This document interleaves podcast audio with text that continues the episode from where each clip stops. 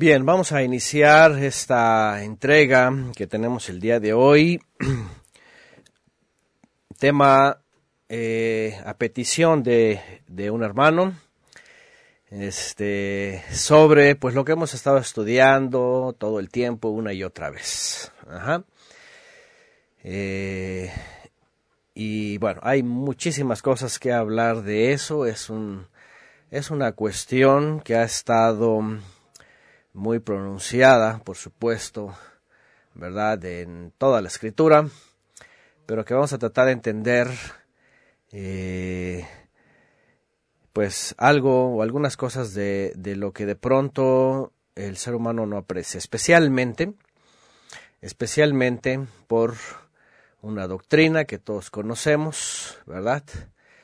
Eh, fundamentada desde la teosofía, la teosofía, una combinación de filosofía y teología de los teólogos del tercer siglo para acá, y que viene a tomar más auge con la famosa doctrina de la gracia, de la gracia de Dios se le llama, impulsada ampliamente, por supuesto, por Martín Lutero, la gracia lo es todo, Dios es amor, Él no es más que amor y listo.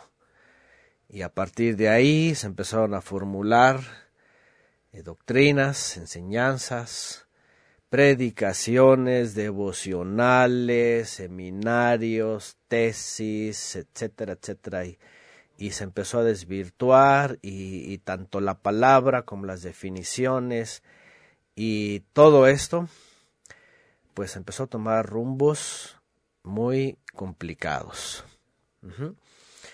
Ahí puse en hebreo una palabra, una palabra que no es única en la Biblia, ahabá, que se traduce como amor, y que no crean que es como en griego, ahora déjenme irles adelantando, ya saben que los filósofos, ¿verdad?, salen con pues que ágape, que filos, que eros y que no sé qué y que este para esto y que esto para el otro. Y les voy a ir mostrando algunas palabras y algunas expresiones que pues realmente se desconocen, ¿no? Es como cuando se habla de pecado. Ustedes ven pecado y ven por todos lados pecado, la palabra en la Biblia, pero no siempre habla de la misma definición. Imagínense, a veces habla de Pesha, a veces habla de Jatá, a veces habla de Avon, ¿verdad? A veces habla de diferentes formas. ¿Sí? Entonces, este, esta palabra está muy, muy mal usada, sobre todo muy mal contextualizada en muchas versiones, y ahorita les voy a poner algunos ejemplos. Y al final todo se volca a eh, la dulzura, el amor, el perdón, ya saben, todas estas cosas, ¿no? Eh, bueno, sus formas de amar. Obviamente del Creador, y que aunque esta palabra no está definiendo el amor del Creador, porque la palabra Javá, aunque se habla en, términos más concretos eh, de una empatía, de una de una eh, fraternidad, también se habla en hebreo, ¿verdad? De, de, amor de pareja, ¿sí?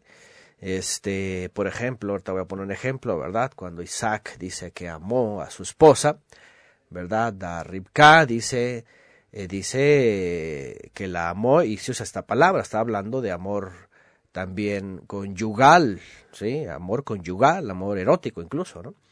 Entonces, eh, es un problema cuando esto de Ahabá es, es así como que, ¿verdad? el ajavismo, ¿no? como, una doctrina de el amor y el amor y el amor y el amor. Y les voy a poner algunos ejemplos de cómo es que el creador más bien eh, tiene estas formas, ¿verdad? De amar. Y bueno, ahí eh, nuestro background, yo puse algunas palabras en las cuales el creador eh, se expresa hacia su creación, ¿no? Y puse ahí con vida, ¿sí? pero también con juicio, también con prueba, también con exilio, también con olvido, también con silencio, también con división, con exclusión, con condición, consideración, muerte, con guerra, ajá, con advertencias, también con, con, ignorarnos, con dolor, con escasez, con paz, con benevolencia, con seguridad. O sea, hay muchas formas. Dice Wilmer, ajabémonos, dicen. ahora, ahora imagínense las disparatadas, ¿no? Una palabra en hebreo que, que están, ¿cómo se llama esto? Castellanizando y, tergiversando de aguas, ¿eh? Porque eso de ajabémonos podría decir, podrían decir como eroticémonos, ¿eh? O, amémonos sexualmente, aguas. Esta gente que usa estas palabras así a, lo, a lo bruto, perdónenme, ¿verdad? Y, y, están hasta haciendo estas cosas españolizadas, tengan mucho cuidado, porque si no saben, mejor ni lo digan. Bueno, son cosas, eh, y ese es el problema, ¿verdad? De la ignorancia, de la filosofía, de la teología, de, pues, pues de, la, de la tontería, ¿no? De, de, palabras que fuera de contexto y mal usadas y hebrañoladas, ¿no? Que dicen por acá. Entonces, vamos a ver cuándo sí se usa la palabra ojeb, ahabá, ¿verdad? Como, como cuando se dice, de hecho, entre las parejas así se dice, ¿eh?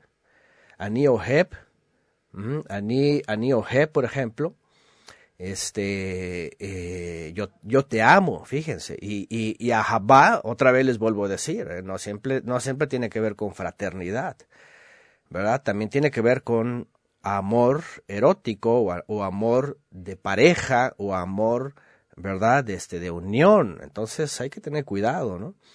Hay que tener cuidado cuando se usan esas expresiones, ¿sí? Bueno, ahorita vamos a hablar, ver de, el problema, ¿no? De, cómo surge todas estas cosas. Y, sobre todo, todas colgadas, nada más y nada menos que de Pablo. Curiosamente, en las traducciones latinas, cuando ustedes buscan en el diccionario esta palabra, aparece en su mayor parte en las cartas de Pablo, Gálatas y Romanos. Perdón, eh, sí, Gálatas, Romanos y Corintios, sobre todo Corintios. En Corintios es donde más aparece, donde más aparece, en Corintios. Y sobre todo, ya saben, esos famosos textos, ¿verdad? En la carta de Pablo a los Corintios, cuando el problema y el contexto y lo que está instruyendo Pablo tiene que ver con el desorden de, lo, de los grupos donde las lenguas y que las lenguas y que eh, verdad yo tengo yo soy intérprete yo hablo tantas lenguas y todo si viene Pablo a poner un alto y les empieza a decir ustedes ni siquiera se tienen consideración pueden decir que hablan mil lenguas pero ni siquiera se tienen consideración unos a otros. Y ya saben verdad este eh, todo lo que pasa. Y ahorita vamos a hablar un poquito de eso no bueno, quiero leer eh, algo que escribí. Sus formas de amar es un análisis de algunas de las diferentes formas en que el Creador ha mostrado su interés por la humanidad al procurarlo o al considerarlo. Estas formas son tantas y diversas, pero han tenido como propósito restaurar su condición de muerte a vida como al principio fue creado. ¿Sí? Antes que nada, porque ustedes saben, ustedes saben que eh, en, la, en la teología, ¿sí? Hay, mm, hay algunos textos que son muy, muy populares. Yo no sé los que estuvieron en la cristiandad, ¿verdad? Pero yo sé que hay personas que conocen algunos textos que son muy populares y según los analistas, eh, en, en, así en forma de lista, por ejemplo, por ejemplo, el texto más popular y más citado es todo lo puedo en Cristo que me fortalece. Ya saben, todo descontextualizado. El siguiente es el famoso Juan 3:16. Por tanto, porque dice, porque de tal manera amó Dios al mundo, que también voy a explicar en hebreo cómo es esta expresión. ¿eh? Eh, tanto amó Dios al mundo que dio a su Hijo para que todo aquel que en él cree no se pierda, mas tenga vida eterna. El famoso Juan 3:16. ¿Sí? Y el tercer, vean, el, tercer eh, texto e, es, por ejemplo, sabemos que Dios dispone todas las cosas. Bueno, este es otro. No, el, otro es el siguiente texto más popular, vean. Primera de Corintios 13, ¿verdad? Ya saben, del, del 4 al 5, sobre todo del 4 al 5. El amor es paciente, el amor es bondadoso, el amor no es envidioso, ni jactancioso, ni orgulloso, no se comporta con rudeza, no es egoísta, no se enoja fácilmente, no guarda rencor. Esos son de los tres textos más populares. Entre ellos está esfuérzate y sé valiente, no, no temas. El siguiente es la bendición arónica, el Señor te bendiga y te guarde, ¿verdad? Este, eh, otros vivimos por fe, no por vista, muchos descontextualizados. Otro de los más populares, creen en el Señor Jesús y serás salvo tú y tu casa. Este, otro de los textos más, más, más populares, no temas, yo estoy contigo, yo soy tu Dios, te fortaleceré, te ayudaré, te sostendré. Otro de los más populares, el Señor es mi pastor, ya saben, esto como que la popularidad, ¿no? Cúbreme con tu sangre, pone aquí Jenny Benavides. Entonces, hay, hay muchos textos así que, que son como los más, más populares. Pero entre ellos, ¿verdad? Eh, Dios amó al mundo y eh, el amor es eh, el amor es paciente, es bondadoso, no es envidioso, etcétera, etcétera. Entonces, este, mm, cuando menciono yo esto y estoy comenzando con eh, el punto principal, ¿verdad? Que es saber. Las formas de amar del Creador, vamos a ir viendo que el Creador no ama a lo loco, ¿sí? No ama ciegamente, no ama eh, gratis, no ama por amar, y no te ama porque, porque seas o como seas. Esa es la realidad. ¿Sí? Cuando vamos a ver y cuando lo que ahora yo les eh, cuando esté presentando este tema yo les dije hemos estado estudiando estamos a punto de concluir el estudio de los profetas y un estudio que es posterior a todo el estudio de la Torá, todo el estudio del Nuevo Testamento Estamos estudiando los salmos, verso a verso, todos. Esta es nuestra tercera entrega, verso a verso. Y les dije, este tema es muy bueno y es muy importante porque hemos estado viendo en todos los estudios que el amor del Creador no siempre se expresa como la filosofía o la teosofía lo pone, ¿verdad? Que es un amor ciego, que es un amor eh, barato, gratis, incondicional, así que todo es puro amor y que, ¿verdad? Y que Él es puro amor. Y la verdad es de que no. La verdad es de que su amor realmente es condicional o condicionado. ¿Por qué? Porque viene de sí mismo y no tiene que ver con el hombre. Si ustedes recordarán, si ustedes recordarán los textos que hemos leído, ¿sí? Él dice, por ejemplo, y ahorita vamos a ver algunos textos, al final vamos a ver algunas, algunas ocasiones, ¿no? Él dice que eh, ha hecho promesas y él las va a cumplir por, así, por amor a sí mismo o por consideración de lo que él dijo. Es decir, cuando pongo aquí diferentes formas en que el Creador ha mostrado su interés por la humanidad al procurarlo o al considerarlo. Aquí, escúchenme lo que estoy diciendo. Estoy hablando de consideraciones que él tiene porque anticipadamente hay cosas que han pasado. Cosas que han pasado. ¿Cuáles cosas? El creador, por ejemplo, hizo Adán y Java, los puso en el huerto. Esa fue su intención, esa fue su forma de amar. Y él dijo, ahí están. Pero, pero, no coman de ese fruto. Tal. El ser humano viene y come, y cae y peca, y fácil el creador hubiera venido, ¿saben qué? Se acabó, muerte, y yo vuelvo a hacer otra creación. Pero él tiene consideración, ¿por qué? Porque no fueron ellos eh, los que dispusieron, propusieron y completaron, sino que fueron seducidos y viene la caída. Entonces tiene consideración de ellos, y vean, y ahí muestra una primera faceta, una segunda faceta del amor. Primero los crea y les da vida, pero tiene consideración de ellos, porque no viene de ellos el mal, sino viene del exterior, y los ama expulsándolos del huerto.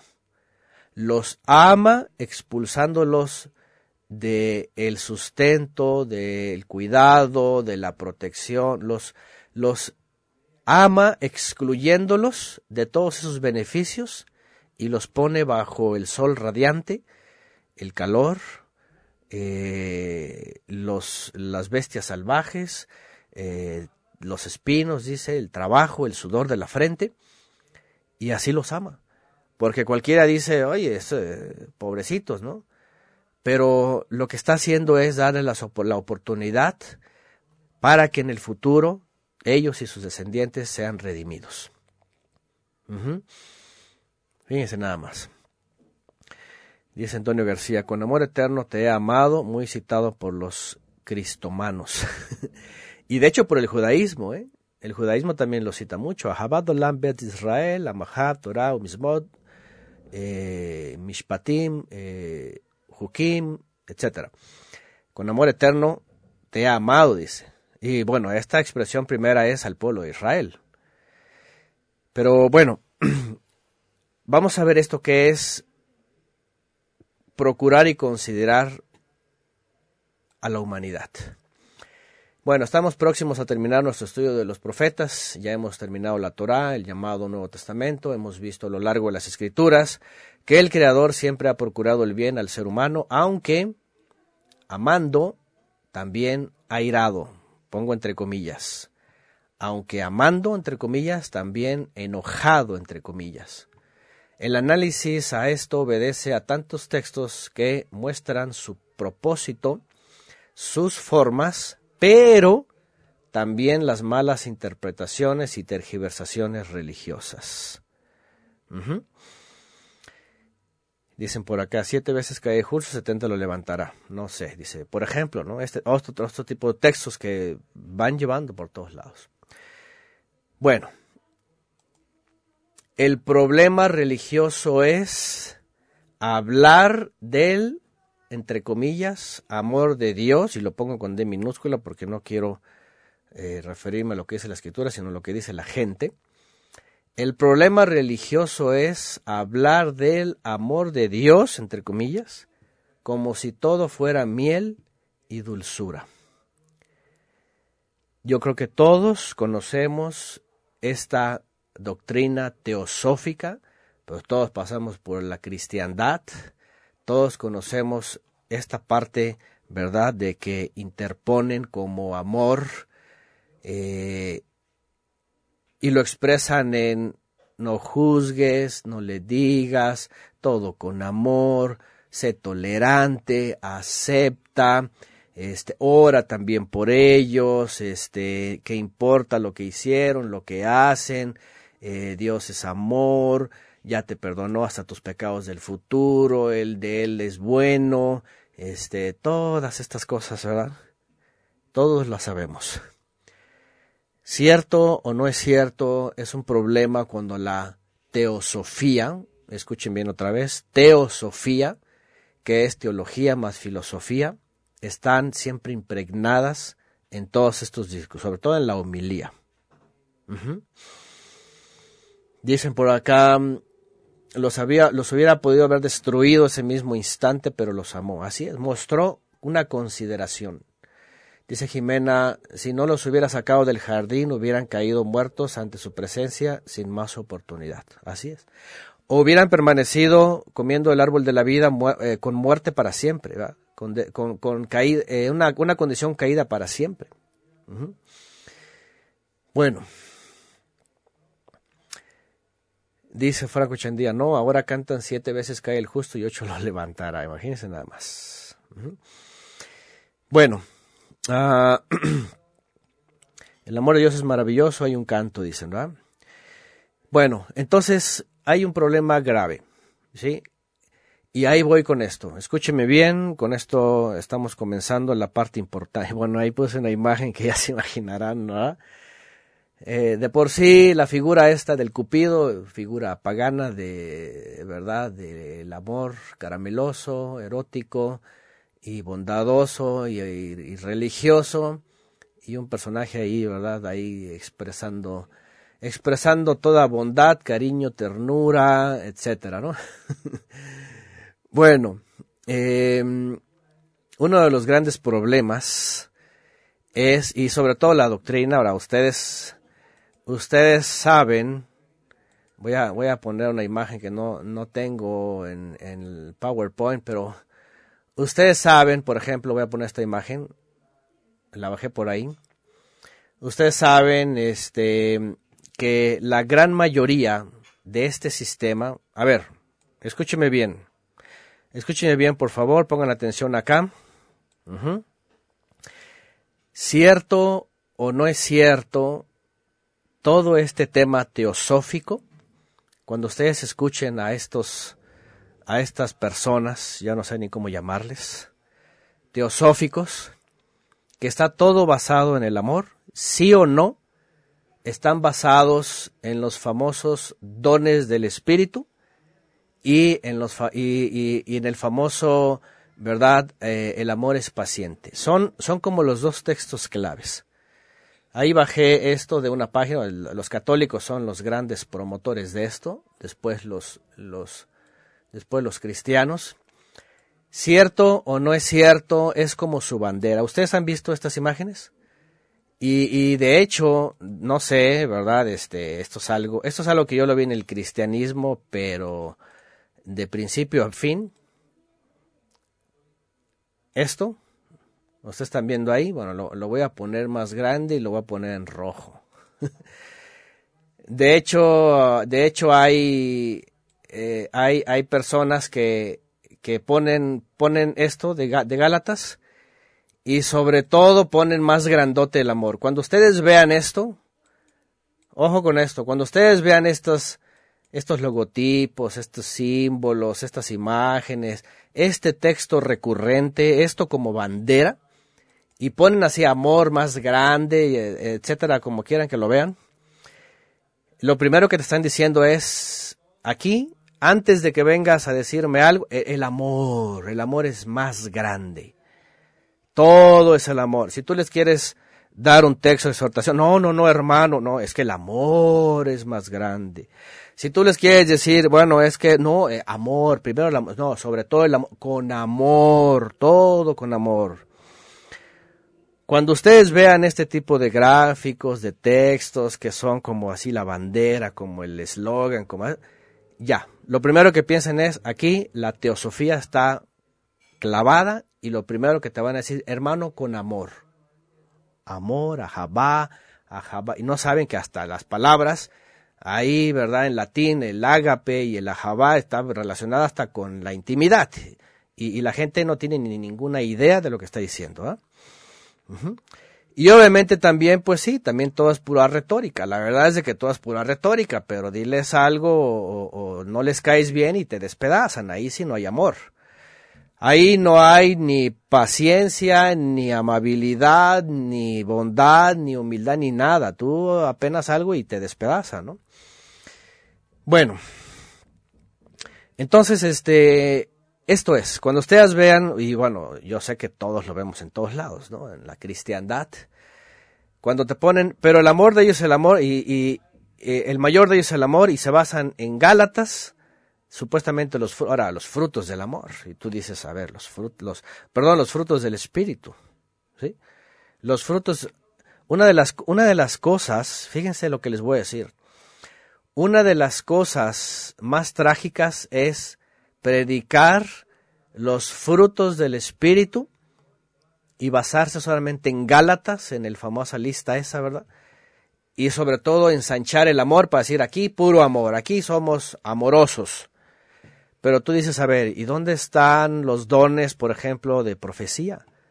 ¿Dónde está el don de la enseñanza, del servicio, de la exhortación o la animación? ¿Dónde está de, de la caridad o la justicia? ¿Dónde está ¿verdad? Este, eh, el fruto de, de, misericordia, el fruto de palabra de conocimiento, de sabiduría, donde está el, el don o el fruto de la fe, de la sanidad, de, de, milagros, de discernimiento, y tú dices, espérame, eh, Gálatas eh, está hablando de una cosa, no lo saquen de contexto. Si tú lo sacas y los y pones estas cosas y, ensanchas el amor basándote además en Romanos, tú ya te diste cuenta, aquí está lleno de teosofía, estos están fundados en la teosofía y no les vas, no les puedes decir algo porque te van a salir, mira, mira hermano, el mayor es el amor.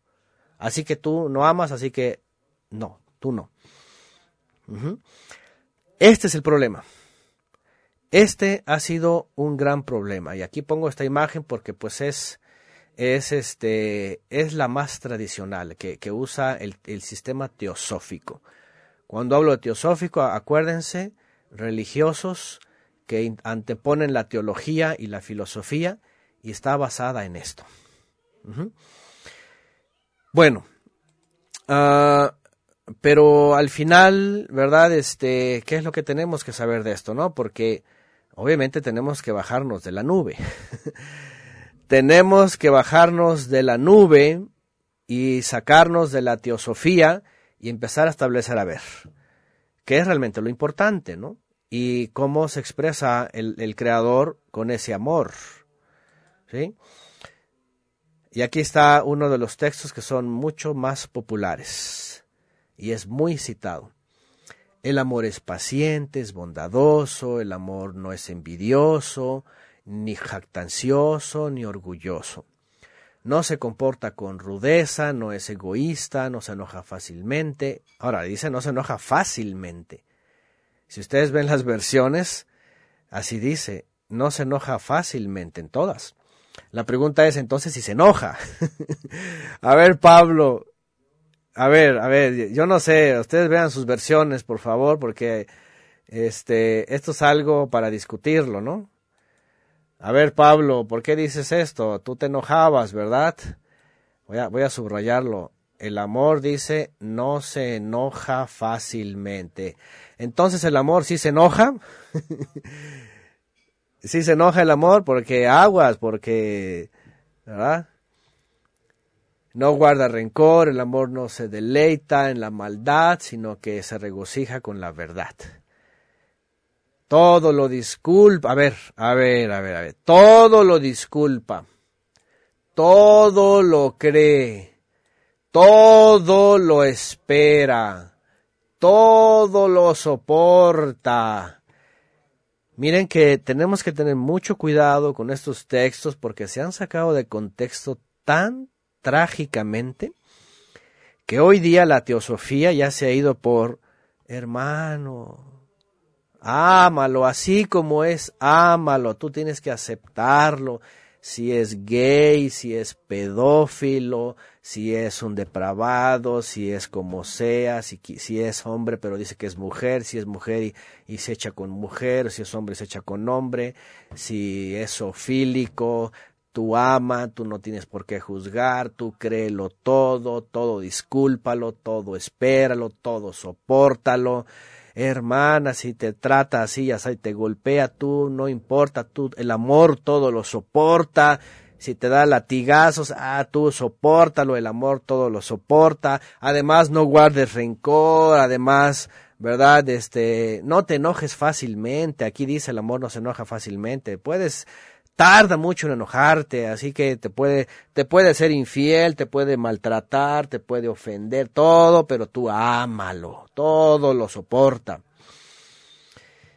Fíjense nada más, es tremendo, ¿eh? Y bueno, el amor jamás se extingue mientras que el don de profecía cesará. A ver, mientras que el don de profecía cesará. El de lenguas será silenciado y el de conocimiento desaparecerá, porque conocemos y profetizamos de manera imperfecta, pero cuando llegue lo perfecto, lo imperfecto desaparecerá.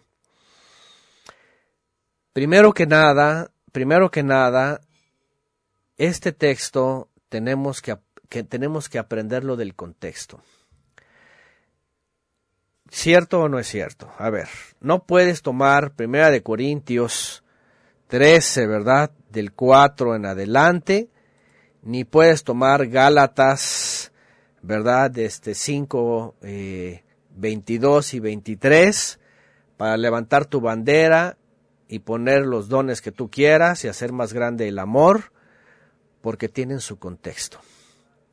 Por ejemplo, Pablo a los Corintios está hablando de, y sobre todo en los Corintios, un desorden en donde se jaloneaban, en donde decían yo tengo este don y yo hablo más lenguas y yo hablo más fuerte y yo interpreto y todos peleándose y él viene y empieza a poner orden y empieza a decir a ver, si todos hablan lenguas y nadie entiende y nadie interpreta es una locura.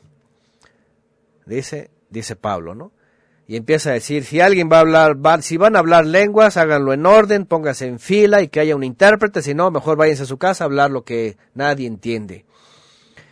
Y Pablo empieza a decirles una cosa y la otra, y después, porque eran los corintios y eran unos hombres, ¿verdad? Este, atrabancados, eran carnales, apenas estaban reuniéndose, todavía no había uno, había, todavía ni habían unos nacido de nuevo, se jaloneaban, había chismes, había envidias, había todo tipo de males, ¿verdad? Y este, y Pablo tiene que poner orden y por eso hace énfasis en esto. Y lo que está diciendo entre ellos, entre los creyentes, es esto, que tiene que haber paciencia, que tiene que haber bondad, que tiene, que no tiene que haber envidia, o jactancia, ¿por qué? Porque unos decían, es que yo tengo más lenguas, es que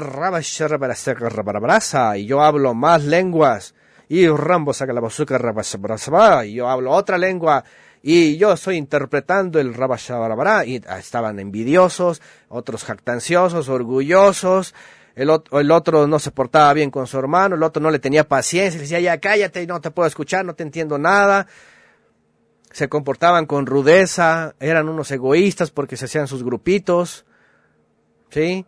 Se guardaban rencor porque ya se dividieron, se estaban deleitando entre ellos con lo mal que se estaban portando. Pablo está hablando de eso. No puedes meter aquí otras cosas. ¿Sí? Si el Rabba Shabarabara era un problema para ellos, ¿verdad? Y Pablo viene a poner orden, y Pablo dice, a ver, a ver, a ver, cálmense un rato. A ver, pónganse a pensar. Ya salieron, ya están envidiándose, ya se acabó la paciencia, ya se acabó la bondad, ya están enojados, fácilmente se enojaron, ya unos se guardaron rencor, ya están todos peleándose. Los corintios eran unos carnalotes. Todos, todos saben que tienen mala fama. ¿eh? Sí, Harold, yo, yo hablo mil lenguas pentecostales extrañas no dicen nada, ¿verdad? Y no significa nada, así que no se sorprendan. y todo lo disculpa. Si se habían ofendido, unos no se estaban disculpando. ¿Sí? Por otro, vean lo que dice, otra cosa, vean lo que dice aquí, se regocija con la verdad. Y la verdad es la palabra, no puede ser la teología y no puede ser lo que dicen los hombres. Todo lo disculpa, bueno, cuando se ofendían, todo lo cree, no es de que, a ver, espérenme, a ver, ahí les va. Escúcheme bien. Ahí les va un planteamiento. Dice aquí Pablo, todo lo cree. todo lo cree. A ver, hermanos, ahí les va. Se supone que llega alguien que los ama mucho, ¿verdad? Que les dice, amados hermanos, cada cinco segundos, amados hermanos. Ya saben, como en las homilías, ¿verdad? Y los pastores. No sé, y si de pronto les dice con tanto amor y lo que sea, ¿verdad? No sé, por poner una doctrina, efraimismo, ¿no? Que estamos esperando el milenio y vamos a reinar en esta tierra y, el Cristo o el Mesías va a ser el rey y el sacerdote y vamos a llevar nuestro sacrificio. A ver, pregunta. ¿Tienes que creerlo nada más porque te lo dice alguien que te ama en Cristo o en el Mesías o en como sea o en el Dios o lo que sea o en la Biblia? ¿Lo vas a creer? ¿Vas a creer todo? Incluso si viene un evolucionista, por ejemplo, y te dice, ¿sabes qué? Este, tienes que amarme. Ahí dice tu Biblia que tienes que amarme. Y, y si dice tu Biblia que todo lo cree, tienes que creer en la evolución. Todo lo cree, dice por acá, este todo lo cree es usado para imponer falsas doctrinas. Eso es lo que le estoy diciendo. Imagínense cuántas doctrinas han salido y les han dicho, el amor todo lo cree, así que todo lo que te diga, tú di amén y tú amas. Fíjense nada más. Todo lo espera. Espérame tantito, Pablo. Si tú, si vienen alguien muy amoroso, y te dicen es que estamos esperando, ¿verdad? El tercer templo y el reino en la tierra, y vienen los otros que dicen, ¿verdad? Que vas a estar jugando con el león y con la serpiente y no te van a hacer nada, y que la nueva era y todo, tú dices, espérame tantito. No puedes esperar esto. Todo lo soporta. A ver.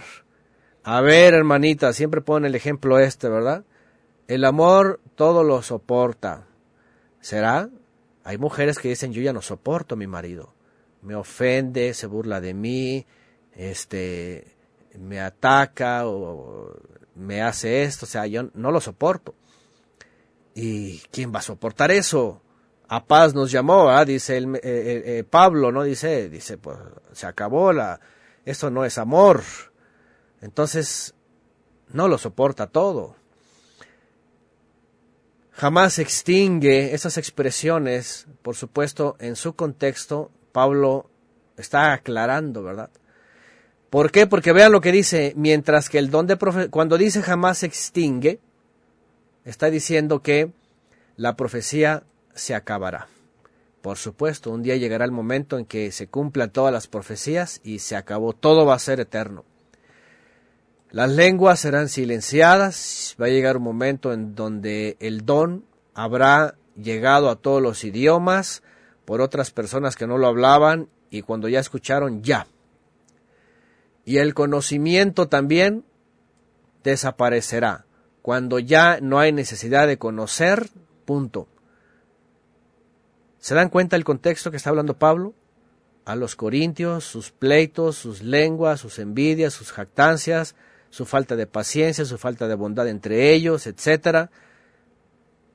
Las diferencias entre las lenguas o los idiomas, la fe, no, eh, que es las lenguas, el conocimiento y la profecía.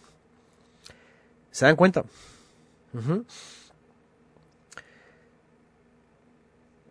Dice por aquí Lázaro, mis hijos les preguntaban a sus maestros de escuela dominical que explicaran ese texto y ellos decían, tú solo cree. Solo cree. Dice Pablo también, eh, dice Jimena Arce, Pablo también dice que ni aun coman con el que llamándose hermano sigue en el pecado. O sea, Pablo, que falto de amor. Sí, de hecho aquí tengo ahorita unos ejemplos. Ahorita tengo unos ejemplos de Pablo que ahorita los vamos a ver que cualquiera diría, oye, qué falto de amor, Pablo.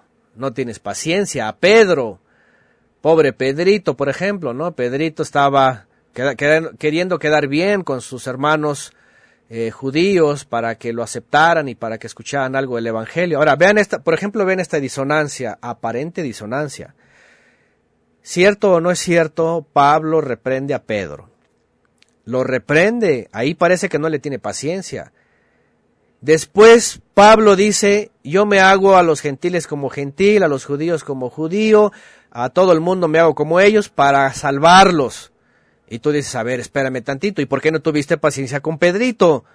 Si Pedrito se estaba haciendo como los judíos para que lo aceptaran y después les hablara del Evangelio, ¿cómo vienes y, y lo castigas diciéndole eres un hipócrita? Porque cuando estás con los gentiles te haces como gentil y cuando estás con los judíos te haces como judío. Cuando Pablo mismo decía, yo a los judíos me hago como judío y a los gentiles me hago como gentil. Eso es una disonancia cognitiva en apariencia. Ahí podemos decir, a ver, Pablo, a ti te falta ahí paciencia, ahí Pablo no tuviste amor, ahí tuviste envidia, a ver Pablo, ahí fuiste disonante, ¿verdad? Ahí se extinguió tu amor, ahí no estabas creyendo que, que Pedro podía sembrar algo, ¿verdad? Este, no te estabas regocijando con la verdad, ¿verdad? Porque si están los dos en la verdad, ¿cuál es el problema? ¿Sí? Este, fuiste rudo, aquí dice no se comporta con rudeza, dice Pablo a los Corintios, pero tú fuiste rudo con Pedrito porque le dijiste eres un hipócrita, ¿verdad? Porque estás haciendo a los, y, y, con unos te haces uno y con otros te haces otro, ¿verdad? Este fue jactancioso, vean, aquí dice no es ni envidioso, ni jactancioso, ni orgulloso. A ver, Pablito, tú fuiste jactancioso porque fuiste a reprender a Pedrito y le dijiste, ¿por qué te andas comportando como los judíos cuando, cuando vienen los judíos y con los gentiles como cuando él mismo lo hizo? Se jactó. Entonces la pregunta es, a ver, ¿cuál es el contexto? Porque si nada más lees esto fuera de contexto y no haces los comparativos, ¿verdad? Vas a decir, no, es que el amor y el amor es lo es todo, y Pablo era un amoroso, le rodeaban corazones, y, Pablo es, Pablo es el estandarte de la predicación del amor. Y eso es lo que aquí están poniendo, ¿verdad? Jactancioso que se jacta, presume ese vanagloria. Por ejemplo, Pablo ahí se estaba él jactando de que él no participaba con los judíos de que él estaba siendo propicio con los gentiles y estaba reprendiendo a Pedrito porque Pedro le dijo, pero tú te haces como los judíos cuando vienen los judíos. y es correcto, ¿verdad? Ni uno ni el otro se estaban asimilando porque Pedro no se estaba asimilando, simplemente quería que no fuera juzgado. ¿Para qué? Para que a lo mejor en algún momento él les, les enseñara. Yo qué sé, pero el pleito ahí está. Dice Jiménez no es que Pablo se asimile o que sea hipócrita, sino que se presenta sus credenciales judías a los judíos, por ejemplo, exactamente, ¿no? Pero ¿a poco no eso podría ser a la vista de otros como hipocresía? Claro que no se estaba asimilando y no iba con gentiles a, a ser pagano, ¿verdad? Y a participar de la Navidad y del Año Nuevo, por supuesto. Pero cualquiera podría decir, a ver, espérame, aquí Pablo está fingiendo. ¿Fingía o no fingía? ¿Me entienden? Entonces, son cosas que tenemos que ser muy cuidadosos, hay que ver su contexto. Cuando Pablo dice yo me hago a los gentiles como gentil, vamos a ver cómo él está considerando a los gentiles y cómo se está acercando a ellos para que no sea piedra de tropiezo. Cuando se acercaba a los de a, a los judíos, a los de a sus paisanos, dice, pues Pablo iba como un judío, ¿verdad? Este observante. Por supuesto, iba como un judío observante para que no hubiera piedra de tropiezo. Es más, es más, para que no hubiera piedra de tropiezo, tuvieron que hacer el Brit a Timoteo, que era judío por la madre, ajá, y la abuela, para que no hubiera piedra de tropiezo. ¿Se dan cuenta la consideración? Consideración, ni siquiera es el famoso amor, ¿verdad? Entonces, tenemos que tener mucho cuidado. Estos textos, tanto Gálatas, ¿verdad? El fruto del Espíritu hispánico, amor. ¿Por qué? Porque en 1 Corintios 13:13 13 dice, pero el, amor, el mayor de ellos es el amor. Ya saben esos, esos logotipos donde te estiran el amor, así como que aquí la bandera del amor. Bienvenidos todos aquí en la bandera del amor. y eso es incorrecto. Bueno, más adelante voy a, voy a mostrarles cosas muy importantes sobre cómo el Eterno tiene esta consideración con el ser humano, para que vean, para que vean la errónea eh, apreciación del ser humano. Ahora, yo hice un ejercicio instantáneo. Yo dije, a ver, voy a, voy a buscar estos textos que son los más solicitados, ¿verdad?, en la cristiandad. Ahora, cada quien haga, hágalo en su casa, ¿no?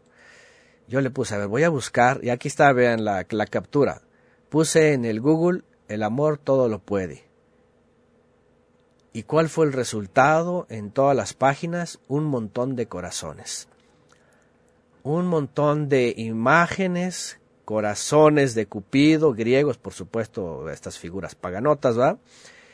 Este, el amor todo lo vence, el amor todo lo puede, cuestiones de pareja, cuestiones de religiosas, o sea, una cantidad con la expresión de Pablo fuera de contexto. Escúcheme bien, fuera de contexto. El amor todo lo cree, dice aquí, todo lo disculpa. Discúlpame, pero el amor todo lo disculpa así a la ligera. Ponen otro texto, ¿verdad? De, de primera de Juan acá, vean, el que no ama no ha conocido a Dios porque Dios es amor y ponen un corazón de Cupido, griego, romano, paganote, que tú dices, ¿y esto qué tiene que ver? ¿Y esto qué tiene que ver con la palabra correcta que vamos a ver más adelante? Y ponen ahí un corazón hecho con las manos. Ahorita está de moda esto, ¿verdad? Que hacen eh, esta, esta, esta nueva tendencia, ¿no? Se ha hecho muy popular hacer con las manos una figura así de Cupido, ¿no? De, ya saben, del, del Eros, ¿sí? Del Eros, porque eso es del Eros. No se confundan. Entonces, bueno, mejor evitar cosas que tengan que ver con Cupido y con las cuestiones de Eros, porque eso tiene que ver con Eros, ¿ok? Estas figuras que hacen y esto que con la mano y que, que los corazones por aquí por allá, tiene que ver con Eros, ya ni siquiera tiene que ver con el ágape que le llaman los cristianos, ¿no? Bueno, me sorprendió porque por más que le iba dando vueltas ahí en el Google, todo tenía que ver con la teosofía. Todo. Todos estos textos, todos fuera de contextos. Ninguno, ninguno relacionado a lo que realmente dice el texto, por ejemplo, en Corintios. Imagínense nada más. Ahora, voy a poner lo que dije hace rato. Por ejemplo, textos de Pablo. Por ejemplo, en mismo Gálatas, donde dice el fruto del Espíritu es el amor, la alegría, la paz, la paciencia, amabilidad, bondad, fidelidad, humildad, humildad, dominio propio. Pues aquí viene Pablo y la pregunta es, ay Pablito, ¿se te acabó el dominio propio? ¿Se te acabó la humildad? ¿Por qué no eres bondadoso? ¿Por qué no eres amable? ¿Se te acabó la paciencia? ¿No estás alegre? Parece que no vas en paz. ¿Me entienden? Cualquiera podría pensar eso, ¿no? Va a decir, oye, Pablo, primero empiezas a hablarle, oh, Gálatas torpes. Ahora, si ustedes van al griego, bueno, ahora dependiendo las traducciones, ¿eh? Dependiendo las traducciones, vaya cada uno a su versión en Gálatas 3.1 y bueno, dependiendo de las traducciones, van desde insensatos, la palabra anoetos tiene que ver sin conocimiento, donde viene torpeza, estupidez, idiotez, depende de las versiones, ¿eh? Hay desde insensatos, ajá, este, hay desde, ¿qué más? Insensatos, duros, ¿qué más? Hay unas palabras, hay una, depende de las versiones, hay unas que dice idiotas, este, etcétera, Ah, pero si vamos al griego, por ejemplo, la palabra es anoetos, que significa ininteligente. ininteligente, o sea, sin inteligencia. Tú la pregunta es, a ver Pablo, vas a hablarle a unas personas que están siendo seducidos, ¿verdad? Por una corriente judía y les dice sin inteligencia. Y la pregunta aquí es, ¿es pecado o no es pecado? ¿Por qué lo está diciendo Pablo?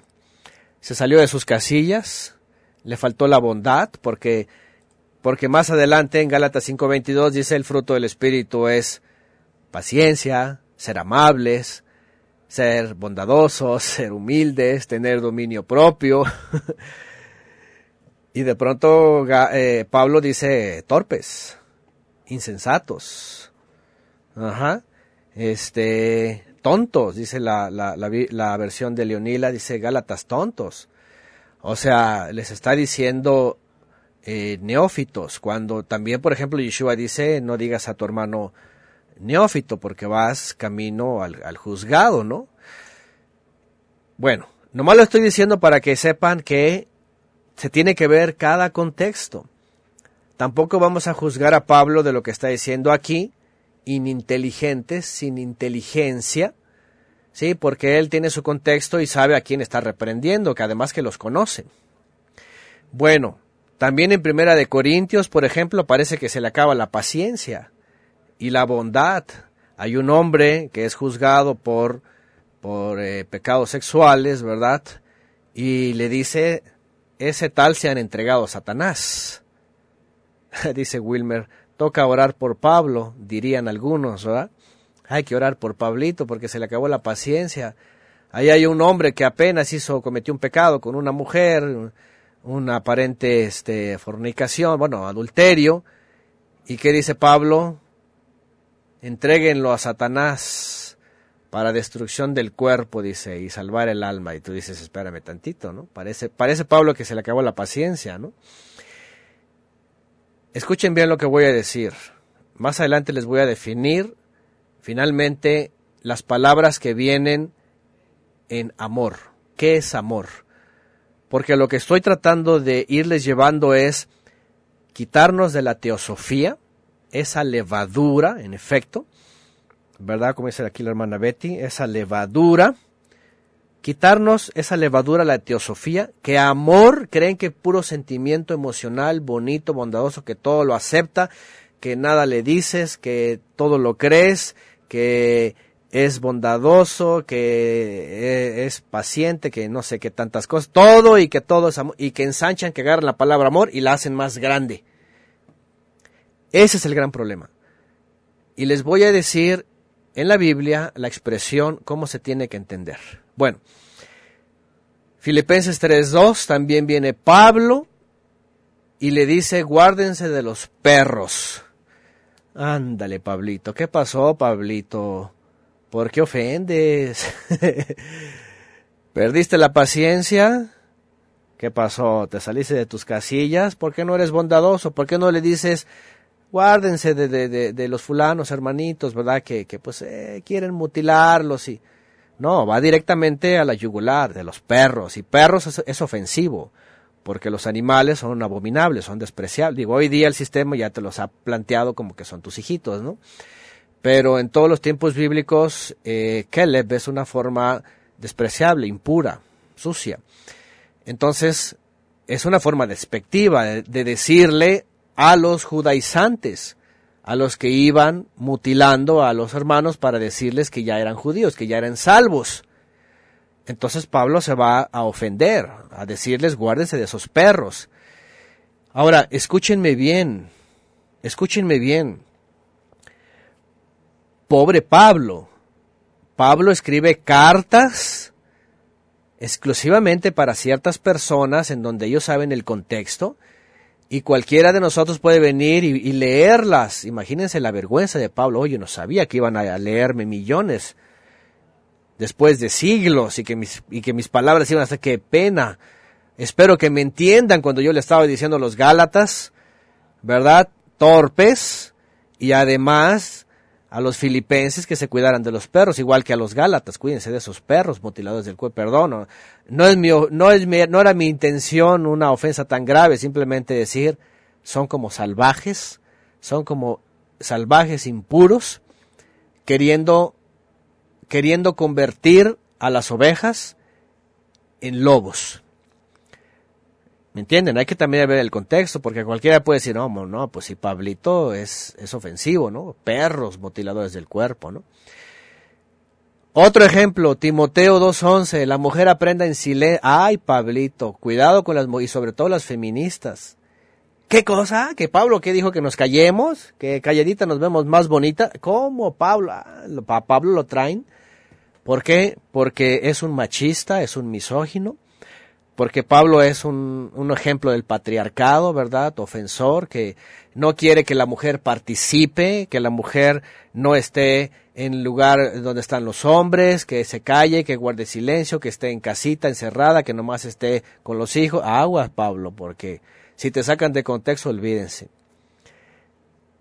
Entonces, imagínense, cualquiera podría decir, no, aquí Pablo, además, vean, no permito, dice, no permito a la mujer enseñar. Y olvídense, van a decir, ¿qué, Pablo? ¿Falto de amor? No tienes ninguna consideración. Hay hermanas que, que enseñan, que, que explican. Hay, hay, hermanas que enseñan a otras hermanas. Pablito, ahí está la hermana Violeta que enseña estudios a las mujeres. ¿Cómo que no le vas a, enseñar, la vas a permitir enseñar?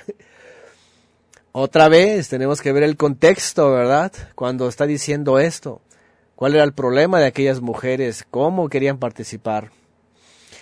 Primera de Corintios 15:33, vean, las malas compañías echan a perder los hábitos útiles. Quiero, quiero expresarles algo que ya lo he dicho antes. A ver, pregunta. Escúcheme bien todos. Quiero, quiero comentarles una experiencia que tuvimos en la casa de estudios y quiero, quiero ponerlos ustedes en mi lugar. ¿Qué harían? ¿Qué harían? A ver, hermanos, supongamos que ustedes tienen hijos o hijas. Supongamos que ustedes tienen hijos o hijas, ¿sí? Y que se esfuerzan para que sus hijos o hijas pues estudien, aprendan, estén este, diligentes. Y de pronto llega alguien X joven, jovencita. Escúcheme bien, les voy a hacer la pregunta. Y yo diga lo mismo que Pablo dijo. Las malas compañías echan a perder los hábitos útiles. Es decir, esa personita que está llegando por ahí, yo no la recomiendo, es una mala compañía. Les puede echar a perder a sus hijos. Escúcheme bien, ¿ustedes cómo lo aceptarían? ¿Ustedes cómo lo aceptarían? Porque cualquiera puede decir, Pablo, no estás hablando mal de las personas. Ah, le estás diciendo mala persona, mala compañía a tal persona. Ah, le estás diciendo que es una mala compañía que, que te va a echar a perder a tus hijos. Depende desde el punto de vista, ¿no? A ver, yo quisiera que me respondieran. ¿Ustedes me aceptarían un consejo como el de Pablo y decir, no les recomiendo tal amistad porque puede hacer un mal testimonio a sus hijos? ¿Me aceptarían ese consejo como Pablo lo dice? Les voy a contar por qué, nada más rápidamente, rápidamente. Hace un tiempo hubo una situación parecida. Ajá. Dice Enrique, si es mala, es mal. Punto. Hace tiempo tuvimos una situación así en donde, olvídense, se nos, se nos armó. ¿Por qué? Porque yo lo único que hice fue lo que dijo Pablo. saben que los consejos que siempre damos están basados en la escritura. Y entonces, una vez ocurrió esto y me acerqué a las personas y les dije, ¿saben qué? Yo veo que se esfuerzan con su hija o hijo, yo veo que se esfuerzan con sus hijas o hijos, eh, síganle así. Ustedes son los pastores de sus hijos o de sus hijas, ¿sí? Y yo no aconsejo que tengan de amistad con tal persona o con tales personas. Lo mejor es de que ustedes sigan siendo sus pastores y ustedes los guíen. ¿Saben lo que pasó? Olvídense. Se nos armó sobre todo a mí, que está, dijiste que mi hija o mi hijas o mis hijas o lo que sea, que estás hablando mal de que, que no sé, qué, y no hombre, ya saben, ¿verdad? Son de, esa, de, esas, de ese tipo de personas que quieren puro amor, ajabosos o como les llamen, ¿verdad? O jabados, yo qué sé, pues son puras de esas personas que, olvídate, Y yo lo único que dije es, pues yo estoy diciendo el, mismo consejo que Pablo dijo en base a las personas que por sus frutos los conoces. ¿Mm? De tal manera que miren, si incluso si tú das este consejo, ah, y a lo que iba es esto. Resulta que estas personas pues son muy paulinas con el asunto de que los frutos del espíritu y estiran el amor. El amor lo es todo.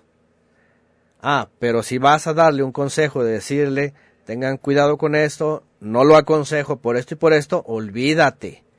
Olvídate. Se ponen como fieras y causaron divisiones, chismes, todo y empezaron a llevarse a invitarlos y esto y lo otro, y ahí que puro amor y que el amor, sí, claro, todo el amor, pero les vas a decir un consejo del, del mismo Pablo, ah, no, nada más se quedan con el amor estirado de Pablo nada más, que eh, el mayor es el amor. Y aunque les digas el otro consejo con todo el amor, no, los estás juzgando. bueno, aquí la pregunta otra vez es, ¿Qué está diciendo Pablo? ¿Pablo es un falto de amor? A ver, Pablo, estás hablando malas compañías, estás hablando de alguien que es una mala compañía? Sí, Pablo está hablando de gente que era mala compañía y cuando le escribe a los corintios y les aconseja aguas con las malas compañías, les está diciendo literalmente aguas con las malas compañías. Yo les aconsejo que no tengan esas compañías porque los van a echar a perder. Echan a perder los buenos hábitos. Ahí depende la persona que lo escuche. Aunque se lo traslades desde Pablo y se lo digas ahora con todo el tacto, al final te van a odiar y te van a decir, estás juzgando. Bueno, entonces Pablo sería un falto de amor. Dice acá hermano, y surgió el ajabamismo. ¿El qué? El ajabanismo. Fíjense nada más. Vean otro ejemplo, segunda de Timoteo 3:10. Si alguno no quiere trabajar, tampoco coma, dice Pablo. Cualquiera puede decir, hermano, la comida a nadie se le puede negar. Pablo, ¿cómo vas a dejar con hambre a un pobre miserable?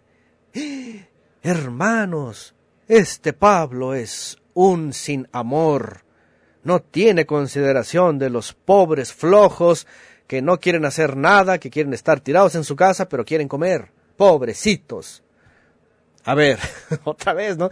Porque tú dices, oye, espérame tantito, ¿cómo qué, ¿qué hacemos con esto, no? ¿No le vas a dar de comer?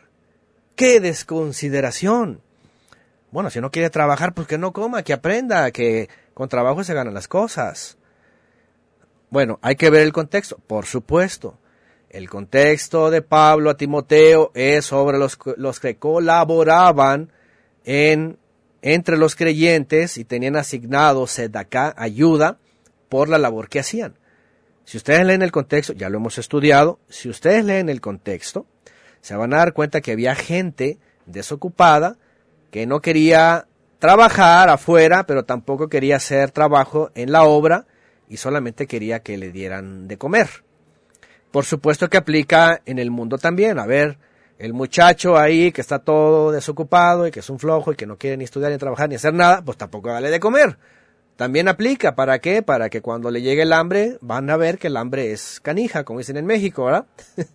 y a ver si no se pone a trabajar. Entonces, bueno, también va contra los haraganes, así es como dice aquí, ¿no? Evangelina. Bueno, Evangelina, esto no lo menciono aquí yo, ah, porque en México es despectivo, ¿no? Este, esta expresión. Bueno, pobrecitos haraganes, ¿no?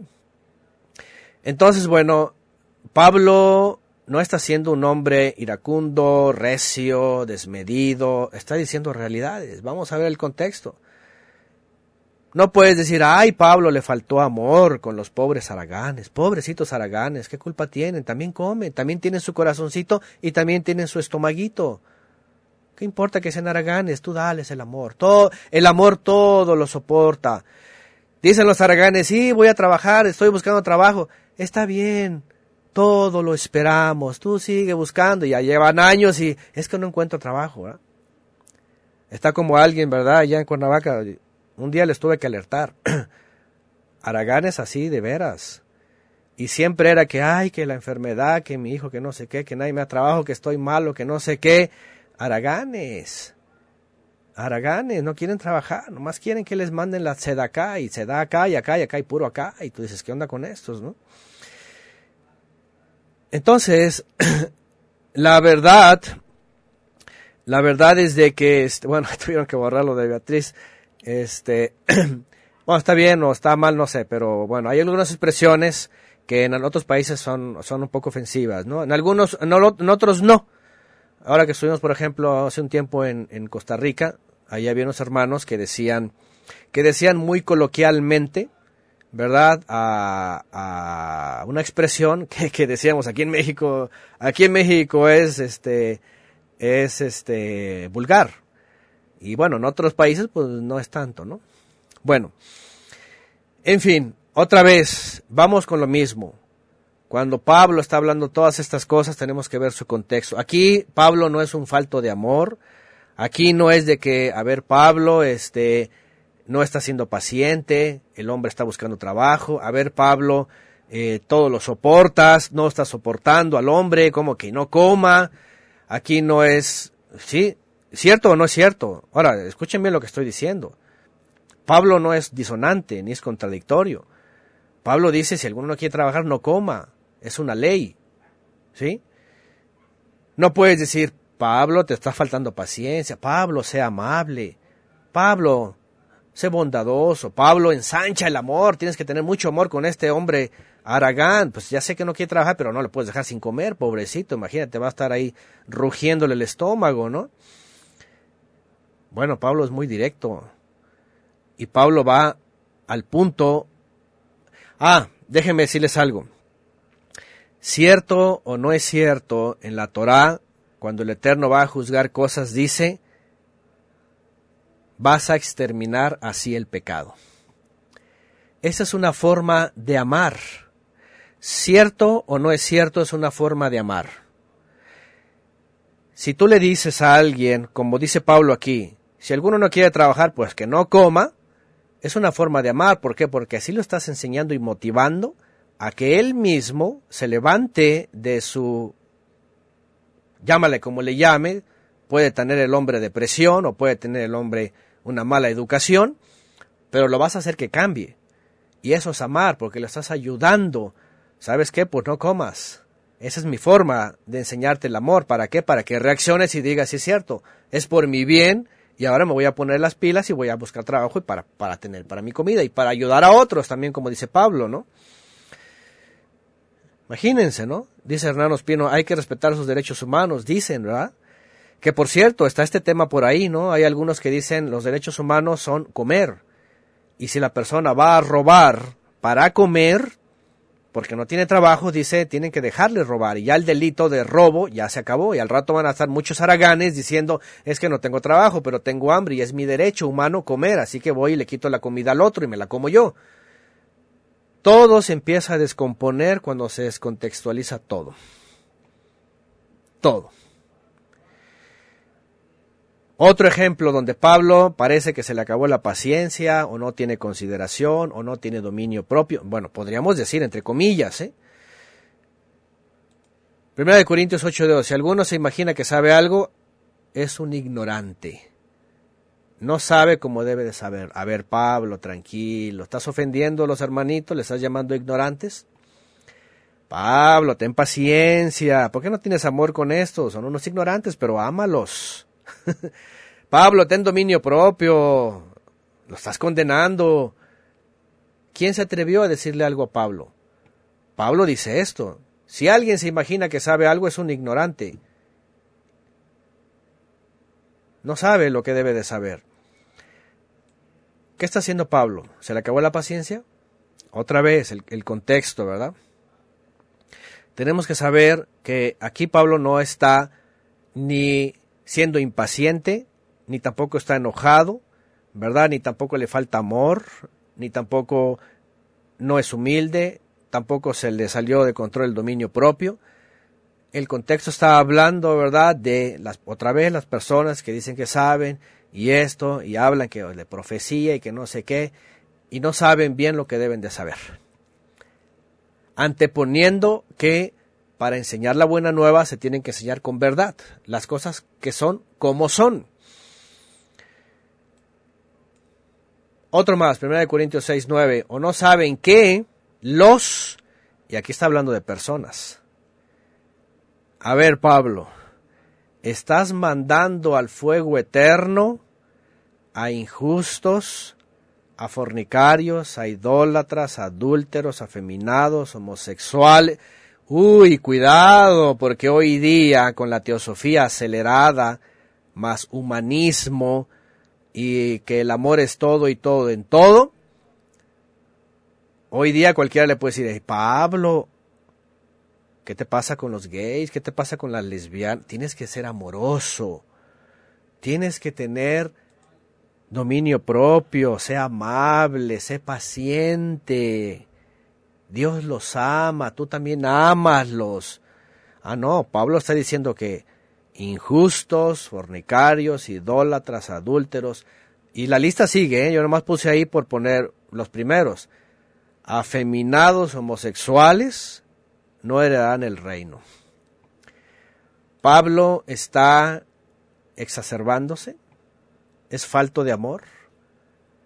Hoy día, y sobre todo Sebastián Arevalo lo ha mencionado, y ahí también en su Facebook, ¿verdad? Esta doctrina neoteosófica de que el amor es tanto que ya hasta el homosexual lo puedes admitir y no le digas nada, no lo juzgues, ¿verdad? Dios lo ama así como es, a las lesbianas, a los afeminados, a incluso al adulterio, Dios perdona, Dios ama todo. Este es el gran problema. Este es el gran problema. Entonces, pregunta, pregunta, solo porque el amor lo puede todo, significa que van a tomar a Pablo y a admitir todo lo que en un momento también Pablo no admitió, como imposición judaizante, como entregarlo al castigo de Satanás, como aseverar a los mutiladores como perros, ¿verdad? Como decirle a la mujer que guarde silencio y que no enseñe, que esté calladita, como decir hay malas compañías, pareciera que no, pero hay malas compañías y le duela a quien le duela, hay malas compañías y no estás hablando mal de alguien, estás diciendo cuidado con los nuevos creyentes porque los van a desviar. Pablo no le faltó tampoco amor por decirle al fulano si no quiere trabajar no le den de comer, que pase hambres. ¿Qué importa? Es mejor que los jugos gástricos les recuerden de un día a otro que tiene que hacer algo para que se gane la comida, pero eso también es amor. ¿Sí? Pablo está enseñando, instruyendo, exhortando, corrigiendo. Así que no pueden levantar nada más la bandera del amor ensanchado, según los famosos frutos del espíritu, para decir, para ponerlos ahí, ¿verdad? Y, el amor es el más grande. Y no.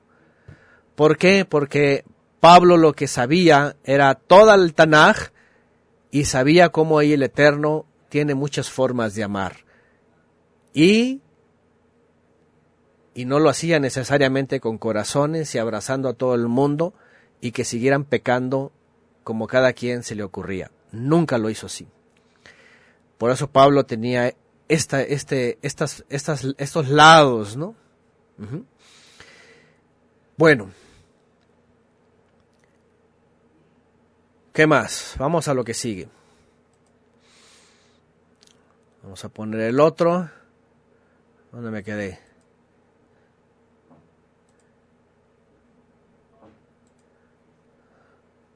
A ver, permítame.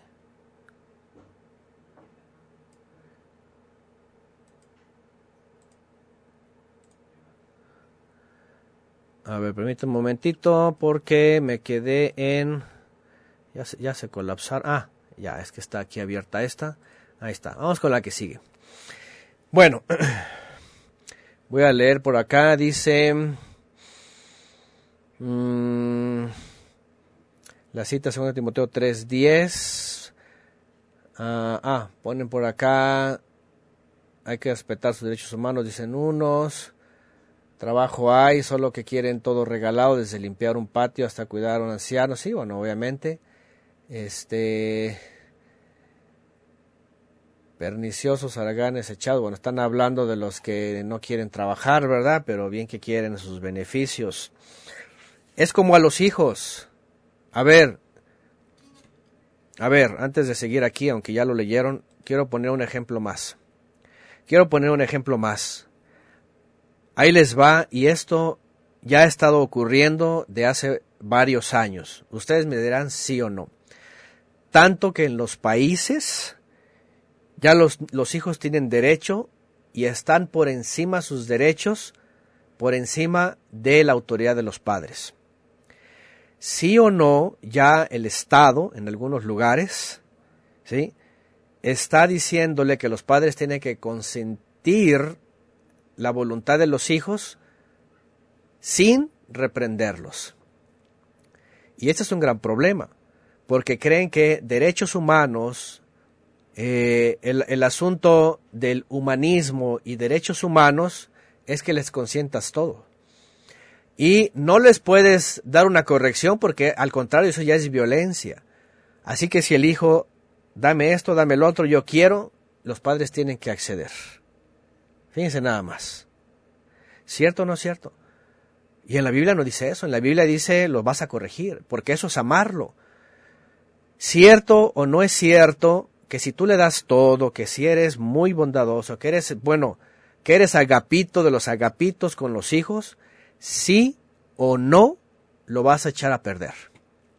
A ver, todos los que son aquí padres, ¿verdad? Ya de hijos grandes, tanto a lo mejor en sus familias como en familias fuera, han conocido esto. Es más, ¿por qué son araganes?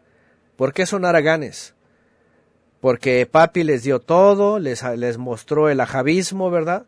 El agapismo, agapito, el papá agapito que le da todo, consentido, lo que quieras, papito, ¿verdad? Aquí está tu regalito, tu pastel, lo que sea, y creen y, crecen este en una en un desorden y al rato olvídate, no les puedes decir algo porque me estás ofendiendo. Y, y, y ese es el sistema, ¿no? Y la Biblia no dice eso, la Biblia dice que el Eterno corrigió a su pueblo y así lo amó. El Eterno los llevó al exilio, los pasó por fuego, como el, oro se pone en el fuego para sacar la escoria y así los amó. Esas las formas de amar. Nadie las quiere hoy día así. Todos quieren puros corazones. Quieren puros agapitos y puros ajavismos. No les puedes decir, las malas compañías corrompen porque, ay, no, estás hablando mal. Ay, no, no aceptan nada que les ofende. Quieren puro agapismo y ajavismo. Entonces, aquí tenemos que hacer algo, ¿eh? Escúcheme bien esto. Escúcheme bien esto. Aquí tenemos que hacer algo porque sobre todo, si ustedes mandan a sus hijos a las escuelas, ahorita por la pandemia ya nadie manda nada, ¿verdad? Pero si siguen consecuentando a este sistema, al Estado, se los van a voltear y al rato van a, van a exigir sus derechos y al rato van a decir, el Estado me protege y yo quiero ser un consentido y yo lo que yo exijo todo lo que quiero y me lo tienes que dar. Aguas, es un problema esto, ¿no? Dice Miriam, aquí en Nueva York la asistente social está dice que el cuidado de los niños. Sí, en Estados Unidos sé que es severo esto, ¿no? Y les hacen auditoría y les preguntan a los hijos a ver qué te pasó, cómo fueron las cosas, y si encuentra culpable a la mujer, porque le, si le dio alguna corrección, puede, puede, puede quitar la, la, patria potestad. Entonces son cosas serias, ¿no? Aguas con los sistemas. Bueno, dice Gloria Ruiz, en Colombia hay un delito de violencia familiar, intrafamiliar. Si los padres castigan a sus hijos, vean, en forma de disciplinar, los denuncian a los padres y se llevan a juicio. Fíjense nada más. El Estado los está llevando a no les digas nada, no los reprendas, no los castigues. Oh, olvídense. Ah, escúchenme bien. Segunda de Timoteo 3:10. Si algunos padres hoy día le dicen a sus hijos, ¿sabes qué? Si no trabajas, no comes, olvídense, el Estado los puede juzgar como que ustedes están matando de hambre a un individuo, a un hijo. ¿Cierto o no cierto? Es maltrato infantil. Todos tienen derecho a la alimentación, a la educación, etc. Y si le niegas la comida es un delito. Así que si es un aragán y lo que sea, aún así tienes que darle de comer. Fíjense nada más. Entonces, se dan cuenta, para algunos todo esto, esto no es amor, Pablo. Esto no es amor, esto no es humanismo, esto no, esto no es derechos humanos. Qué tremendo sistema. ¿Por qué? Porque todo es el humanismo, el amor, el perdón, el dale, el dale y que viva la vida. Dice por acá Iván, en Florida hay una ley que puedes eh, pegarle a tus hijos unas buenas nalgadas. Eso le dijo el policía a mi hermana. Bueno, en Florida, no en todos los estados, ¿verdad? Aquí en México, por cierto, por ahí eh, la Cámara de Diputados eh, una, una ley ya se estableció que está prohibido el chanclazo, ¿verdad? Alguien lo puso por ahí. Digo, no van a estar poniendo cámaras en todas las casas y a ver si corriges a tu hijo, no, ¿verdad? Pero pareciera que si hay evidencias de eso, los hijos pueden demandar a los, a los padres. Oye, me dio con la chancla. Ahora ya está el chanclazo, está prohibido, imagínense, ¿no? Dice Enrique, siempre un barazo a tiempo es mejor que cárcel después. Y definitivamente todos lo sabemos, sobre todo en países en donde eh, la calle los descompone peor, ¿no? Sigo. Ahí va. ¿Será que el Creador por tu maldad, desobediencia, mundanidad, egoísmo, tibieza, tu falta de instrucción, etcétera, aún teniendo la palabra y las advertencias, o sea, alguien que conoce la Biblia, ¿será que todo te lo soporte? A ver, ahí va la pregunta. Porque si lo tomamos así y lo descontextualizamos, entonces vamos a decir, ah, pues, pues dicen por allá, pues Dios todo te lo soporta. Todo lo sufre por ti, no se irrita, no se va a vengar o no te va a retribuir, todo te cree, todo espera, sin reprender, ¿será? ¿Será que todo te soporte, todo lo sufra por ti, que no se irrite por lo que hace? ¿Será que no te va a dar retribución? Oigan, ah, es muy claro esto en la Biblia, por ejemplo la carta a los hebreos, dice que el que abusa de la gracia tendrá retribución. ¿Cierto o no cierto? Dice, horrenda cosa es caer en manos del Elohim vivo. ¿Verdad? El que abusa de la gracia, dice, no le queda más que juicio. Juicio se va a vengar, pues, te va a retribuir. Esta palabra venganza nadie quiere usarla. Dice, no, ¿cómo? Dios no es vengativo, eso es malo, eso, eso, eso nada más los, los vengativos. Bueno, en la Biblia no habla necesariamente así, pero habla de retribuirte. Es decir, si tú vienes a la fe, pero tú vives como quieres, el Eterno te va a retribuir. O te va a dar un galardón de vida eterno, o te va a dar castigo eterno. Entonces, espérame tantito. No puedes descontextualizar.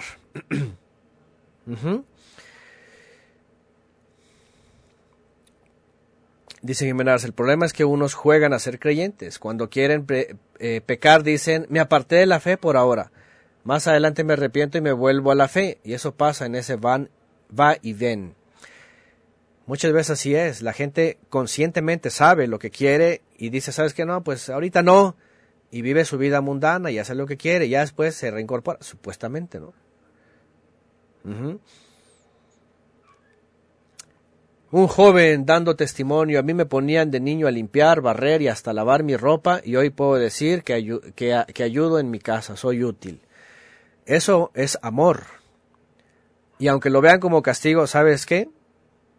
Es lo mejor que te es la mejor herencia, que puedas salir adelante, que tú que no que no estés atenido a alguien, que ayudes, que sepas hacer las cosas, que sepas limpiar tu casa, que sepas lavar tu ropa, que sepas lavar tus trastes, que sepas hacerte de comer, porque, ¿y qué tal si un día nos tienes a tus padres, verdad? Te vas a hacer un aragán del Estado.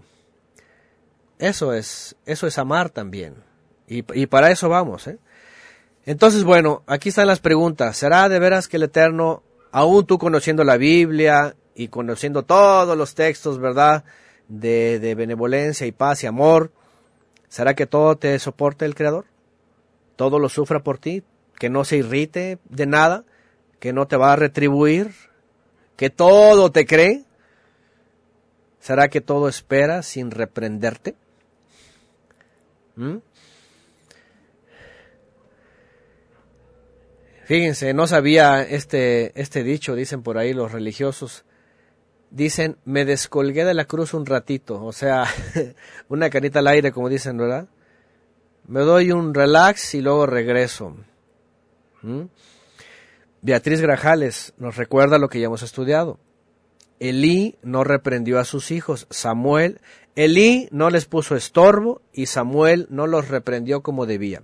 Sí les llamó la atención, pero no fue severo. Sí les llamó la atención realmente, pero no fue severo. Pero en el caso de Elí, por ejemplo, los hijos les dio carta abierta.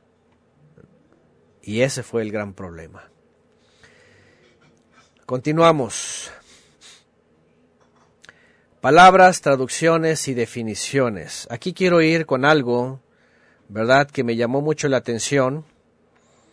¿Por qué? Porque uno de los grandes problemas es la falta de comprensión de las palabras en hebreo, sus traducciones. Les voy a poner, les voy a poner de una página, Daily Verses se llama.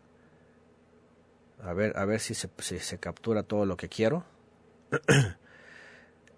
les voy a poner esto para hacer un análisis. ¿Ok? Ustedes me dicen si se está viendo. Ahí está. Esto lo encontré en internet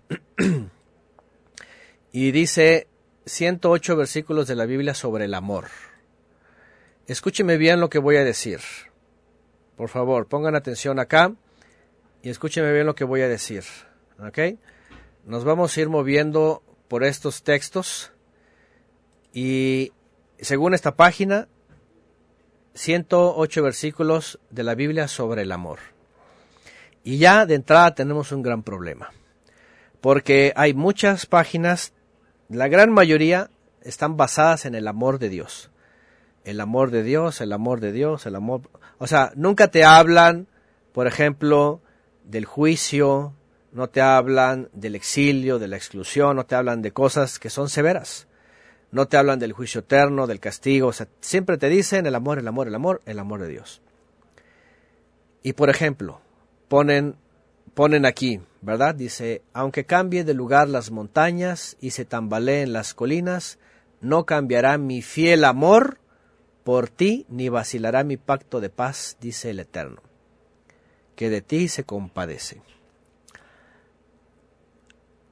Pongan atención aquí, por favor. Amor.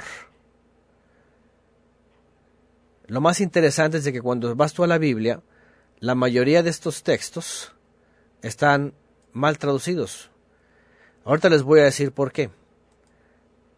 Aquí otro, ¿verdad? Ya saben, el que acabamos de leer, Primera de Corintios, el amor es paciente, el amor, el amor, el amor, el amor. Primera de Corintios 16, 14, hagan todo con amor, con amor. Salmo 143, 8, por la mañana hazme saber de tu gran amor. ¿Mm? Pongan atención en esto. Y, están contándolo con los 108 versos. Por encima de todo, vístanse de amor, que es el vínculo perfecto. Que nunca te abandonen el amor y la verdad. Proverbios 3, 3, 4. Y nosotros hemos llegado a saber y creer que Dios nos ama, dice. Dios es amor. El que permanece en amor, permanece en Dios. Y ya con eso hay el amor, sentimiento bonito, emoción, lindo, no juzgues, no hables, no digas, ámalo, acéptalo. El que permanece ahí, Dios está con él, dicen ellos. Eso es la, eso es la teosofía. Siempre humildes, amables, pacientes, tolerantes unos con otros en amor, dice Pablo a los Efesios. A ver, Pablito, acabamos de leer que fuiste impaciente, que fuiste intolerante, que fuiste juicioso, que fuiste ¿Se dan cuenta? Cualquiera puede decir, oye, este Pablo está mal, ¿verdad? Nosotros amamos a Dios porque Él nos amó primero. Y bueno, ponen cualquier cantidad de textos, la gran mayoría, ¿verdad?, de Pablo, tomados de Pablo, Pablo, por todos lados Pablo, el amor, el amor, Juan, Isaías, ¿puede una madre olvidar a su niña de pecho y dejar de amar al hijo que ha dado a luz, aun cuando ella lo olvidare, yo no te olvidaré? ¿Mm?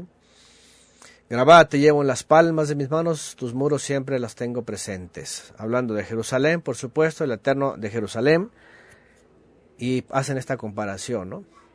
Pablo otra vez, Pablo otra vez, Pablo otra vez, Juan, Juan, Nadie tiene más amor más grande que dar la vida por sus amigos, palabras del Mesías. Vamos a ver también esto. Isaías, porque te amo, tú eres ante mis ojos precioso y digno de honra. Pablo otra vez, Pablo otra vez, Juan, Juan, Cantares, bueno, un libro extrabíblico, Pablo otra vez, Proverbios, Juan, Proverbios, Pablo otra vez. Bueno, el Shema, el Shema de por sí. Pablo otra vez. Lamentaciones, Salmos. Eh, Corintios otra vez Pablo, Pedro, Judas. Que reciban misericordia, paz y amor en abundancia. Bueno, estoy poniendo textos que están, vean, Pablo otra vez, Salmos.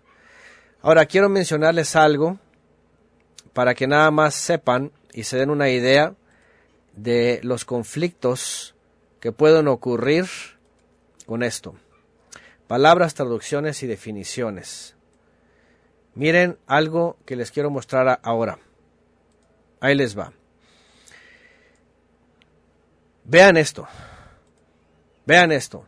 La primera vez que aparece la palabra amor, ajá, es en Génesis 18:24. Está Abraham intercediendo por eh, Lot. Está vinculando una intercesión, etcétera. Quiero que, quiero que lo vean en sus versiones, por favor. El texto dice, y dijo el Eterno, si hay en Sodoma cincuenta justos en medio de la ciudad, entonces perdonaré a todo el lugar por causa de ellos. Quizá haya cincuenta justos en medio de la ciudad. ¿Arrasarás acaso y no perdonarás el lugar por amor a los cincuenta justos que estén en medio de ella? A ver, vamos a poner atención aquí. Déjenme decirles algo. Busquen en sus Biblias el diálogo que tiene Abraham con en este caso el Mesías, porque es el Mesías el que se manifiesta en palabra del Eterno. Y vayan por favor a sus versiones y vean si aparece esta palabra amor. Les voy a mencionar algo. ¿sí? Si ven en sus versiones la palabra amor, tenemos un problema aquí. Puse aquí dos versiones. Perdonaré a todo por causa de ellos. Si sus versiones dice por amor, pone Enrique Vera, dice no perdonarás aquel lugar por los 50 y pongan el verso 24, vean, por amor a los 50. Aquí tenemos dos textos, ¿sí? Y les voy a mencionar que nunca aparece la palabra amor. ¿Sí? Nunca aparece la palabra amor. Es más, voy a poner aquí el isort. Génesis 18. Escúcheme bien, voy a comenzar con esto porque eso es importante también en esta parte. ¿Sí? Y en el verso 26, aquí está. Vamos a poner la Reina Valera, que es la más que es la más común. Déjenme capturarla. Y aquí está. 28 y 29. Bueno, desde el 26, vean lo que dice el 26. Dice, si hallar en Sodoma 50 justos dentro de la ciudad, perdonaré a todo este lugar por amor a ellos. Vean, verso 26. ¿eh? por amor a ellos. La reina embustera, ¿verdad? Dicen. Y luego en el verso 18, aquí los voy a dejar los dos, Dice, no la destruiré si hallare 50, dice. No lo haré en el verso 29 por amor a ellos. Por amor y por amor. Aquí están los dos, por amor y por amor. Ustedes se dan cuenta la magnitud de la palabra traducida a una, a una en donde no existe. Desde aquí ya empezamos mal. Escuchen bien. Ahora, si ustedes van al hebreo, ¿verdad? Y lo leen, tú dices, a ver, espérame, ahí no dice por amor. No dice ahabá. No dice leahabá o ahabá. Dice Ulay yesh hamishim tzadikim. Dice, si hay ahí 50 justos, behot hair haf tispe belotisa lamakom. Y vean lo que dice acá. Leman hamishim ha tzadikim asher behikirba. Leman es la palabra en cuestión. Leman. ¿Por qué ponen por amor? Y aquí hay otra palabra. Vean. Otra palabra en el verso 26 dice, Vayomer Adonai im etza bi zdom hamishim tzadikim betoch ha'ir benasati lekol hamakom ba aburam. Ba aburam. Por amor. ¿Y por qué traducen a esos 50? No lo haré por amor. ¿Por qué ponen por amor? Dice Marta Himmler, en mi versión en ninguno de estos versículos está la palabra amor. Es correcto. Ajá. En las dos aparecen, una palabra es leman, aquí está, y otra palabra es ba'aburam. ¿Cuáles son las raíces? Ahora, tengo, tengo otro texto. Escúcheme bien lo que les voy a decir. Ahí les va. La gran mayoría de los textos que leí hace rato en el Tanaj, y este es un principio, este es un principio, escuchen bien esto. Este es un principio. Vean, aquí hay otro texto. Libro de los Reyes, primero, capítulo 11, verso 12. Sin embargo, no lo haré en tus días por amor a David, tu padre, lo romperé en la mano de tu hijo. Bueno, los que tienen el hebreo, a ver, voy a poner aquí mi... Bueno, ahí está ya en rojo. ¿Sí? Dice en hebreo, Af beyamefa lo ashena leman David abeja. Leman. ¿Por qué no dice leahabá? Escuchen bien lo que les voy a decir. En la gran mayoría de los textos del Tanaj, en estas expresiones no aparece Ahabá. Es más, no aparece Ahabá. Aparece o Leman o Ledot o aparece también la palabra Leyakaj de la, de la raíz Yequilia y todas saben lo que quiere decir. No dice por amor. No dice por amor. No dice ajabá, porque obviamente esta palabra ahorita les voy a decir eh, los contextos que son. Vamos, aquí la, la doctrina en, en, en el Tanaj no existe. No existe que el eterno amor, amor y amor y corazones y Él es amor y, y no. La pregunta es, ¿cuál palabra entonces dice? ¿O qué palabras significan esto? Aquí está una, y aquí está la otra, Leman. ¿Qué es Man? Ustedes van al 4616 en el diccionario de Strong y dice atender a cuenta de, a causa de.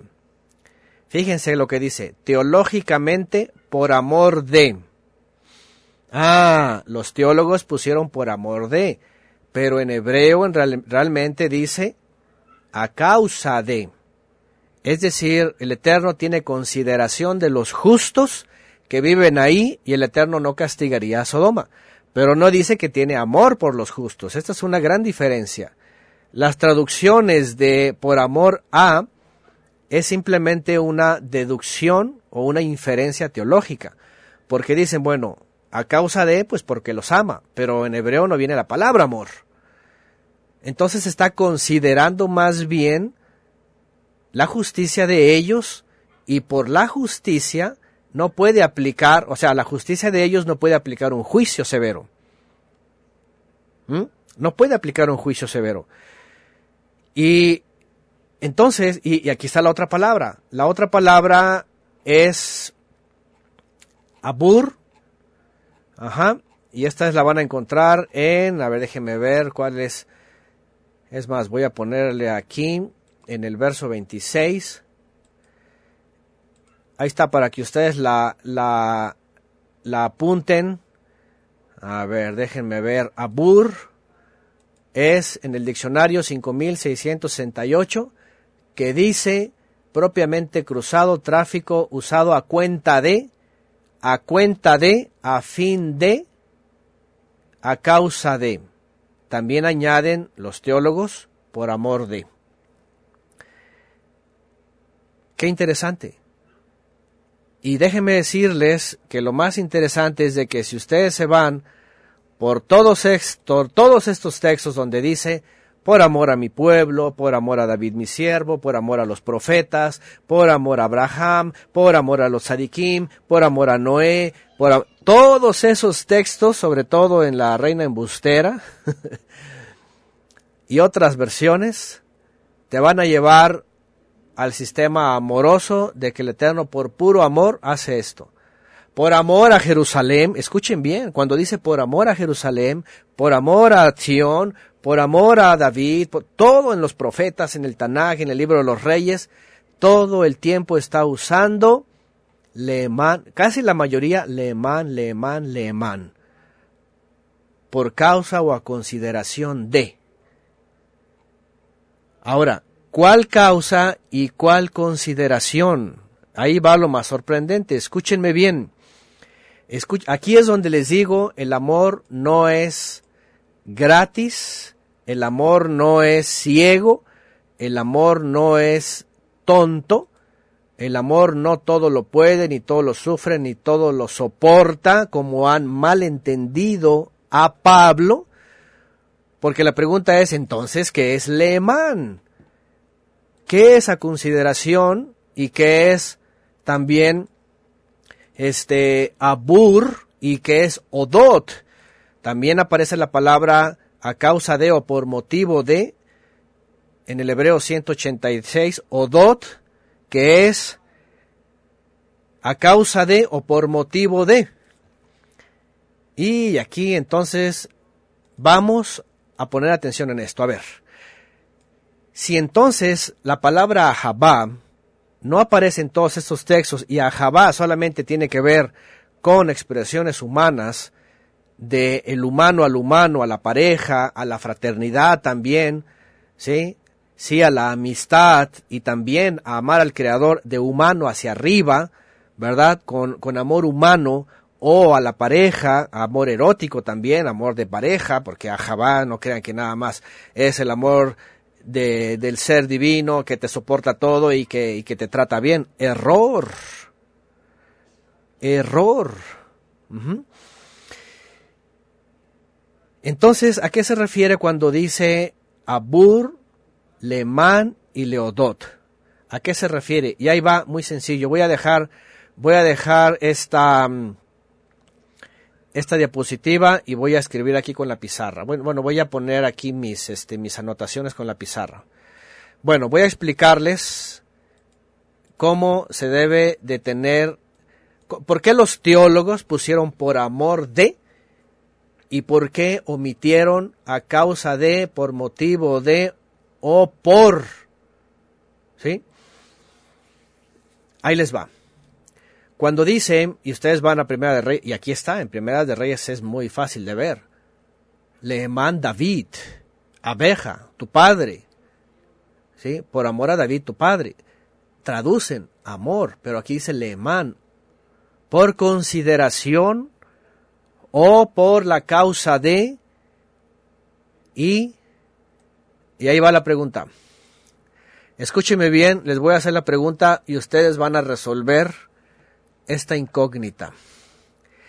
El Eterno amaba a David o consideraba a David ciegamente, tontamente, libremente, amorosamente, eh, incongruentemente, ignorantemente? ¿Por qué David Lehman tenía consideración? ¿O por qué el Eterno tenía consideración de David? A ver, ustedes van a resolver el asunto. ¿Lo amaba locamente nada más por amor? Porque imagínense, cuando él adulteró, él lo pone en castigo. Le quita el hijo y trae maldición en su descendencia. Entonces no tenía amor, amor de ajabá, no tenía amor ajaboso. no tenía amor meloso y teosófico. A ver, ya están respondiendo. ¿El Eterno amaba ciegamente, absolutamente y tontamente a David? No. ¿Por qué amaba a David? Ah, ahí va, Enrique ya va resolviendo.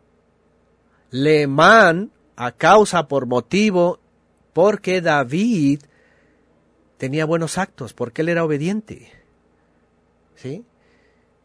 Cuando David pecó, por supuesto, tuvo que sufrir la represión y las consecuencias, así es. Entonces, obviamente cuando cae, cuando peca, le va muy mal. Y aunque se le menciona un solo pecado, es suficiente para que le vaya muy mal a él y a su descendencia. Pleitos, hubo incesto, hubo golpes de Estado, hubo todo lo que sea, y ahí no hay amor, no hay ajabá. Pero cuando ahí va otra vez, ¿Por qué entonces el Eterno le man considerarlo, lo considera, le tiene consideración, que traducen por amor? Tacha. Cuando pone, cuando ven en todo el Tanaj por amor, tenemos que tener aquí una tacha. A ver, porque cualquiera dice, ah, es que Dios amaba a David, porque David era alguien amado por Dios. Dodí, el amado, mi amado. No lo amaba gratis, no no lo consideraba ni gratis, ni ciegamente, ni tontamente, ni ignorantemente, por supuesto que no. David eh, fue considerado por el Eterno porque fue temeroso, porque fue obediente, porque buscó al Eterno, porque tenía un corazón sencillo, porque era diligente. El Eterno lo prosperaba. Cuando él pecó, por supuesto que lo reprendió, lo castigó, le quitó el hijo, trajo maldición a, su, a sus otros hijos, el pleitos, pero ahí va otra vez. Así es, dicen por acá, tuvo un sincero teshuvah o volver al Creador. Dice Talía, David tenía un corazón conforme a la voluntad del Eterno, actuaba como el Creador en lo que era obediente, ¿verdad? Entonces, miren cómo cambia la perspectiva. ¿Cierto o no es cierto? Porque si tú lees por amor a David, y ay, pues, eh, pues ama a David, yo quiero ser amado como David, y ay, qué bonito, ¿verdad? Y que me ame, y ama a todo el mundo, y ay, sí, acepta. Eh, amor, 108 versículos que hablan del amor. La mayoría de Pablo, en Corintios, en Gálatas, Efesios, que están fuera de contexto, y otros tantos en el Tanaj que no dice la palabra amor. Qué interesante. Teosofía construcción teológica por siglos que va apuntando a la gracia lo es todo, el amor de Dios es bueno, es bueno con todos, el perdona es perdonador, no importa los, hasta los pecados de mañana, por su gran amor te perdonó y es más, hasta te va a dar la corona de la vida. ¿Cómo la ves? El puro amor. Palabra engañosa, entretejida, descontextualizada, y que se olvida de todo lo que vemos ahí atrás. Que el Eterno también ama cuando juzga fuertemente, cuando reprende, cuando te prueba, cuando te olvida también que tus oraciones no, pero que tú eres obediente, estás orando y el Eterno no responde, pues también te está amando así. Si no te responde, también te está amando así, para que seas paciente. Con exilio, al pueblo de Israel lo mandó el exilio, con condición, por supuesto. Ahí viene la consideración, ¿sí? Por la consideración a mi siervo, porque yo le di la condición. Ay, aquí quiero, aquí quiero hablar de, de, de algo muy importante. ¿Por qué consideró a ellos, a él, a los profetas, a Noé? ¿Por qué los consideró? A ver, ahí les va. Otra pregunta. El Eterno amó a Noé por puro amor ciego, puro amor meloso, ajaboso, teosófico, eh, por puro amor eh, gratis y, e ignorante.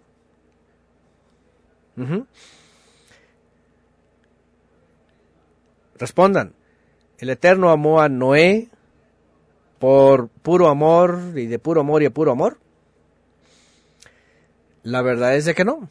Dice que lo encontró limpio en su generación. Lo, lo encontró justo.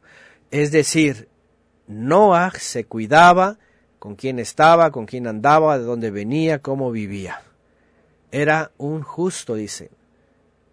Entonces, otra vez, el Eterno tuvo consideración de Noé y por él ser santo y obediente y escuchar la palabra del Eterno, lo consideró y lo salvó del juicio. Y así podemos ir por toda la escritura y nunca aparece Ahabá.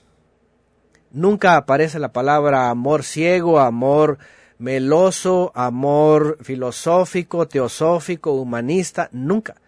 Porque el Eterno da contribución, da contribución negativa para el transgresor y da contribución positiva para el obediente. Esto es Lehman por consideración a los obedientes, a los que andan en rectitud, en caminos correctos, por la consideración a ellos, es que Él actúa. Es decir, es condicional. ¿Se dan cuenta? Es condicional. Ahí les va. Si ustedes andan en obediencia, en santidad, en justicia, en observancia, Créanme que el Eterno los va a considerar en un momento difícil de prueba. Los va a considerar. Pero si ustedes andan, ah, que la gracia lo es todo y que Dios es bueno y que pura maravilla y que puro viento en popa y no importa si no, no, la ley ya pasó y qué importa y ahora lo que eh, soy libre y todo es judaizante. El Eterno no va a considerar eso. Y tampoco creas que el amor meloso existe. Y no te va a decir, ay, no te importa, no importa, yo te amo ciegamente. Eso no existe en la Biblia. Dice María Alvarado, el Eterno considera a quien le obedece. Sí, a favor, y también considera en contra al que no le obedece, por supuesto, le eman, le considera. Bueno, quiero no detenerme mucho de esto, ¿por qué? Porque vamos a ir viendo otros textos, ya vamos, vamos a los textos que quiero mencionar acá. Y bueno, quiero irme por algunos episodios que todos conocemos. ¿Cómo es que el Creador considera al ser humano? Porque Él antes ya ha pactado. Fíjense que muchas de las... Escúcheme bien esto, que es muy, muy importante. Muy, muy importante.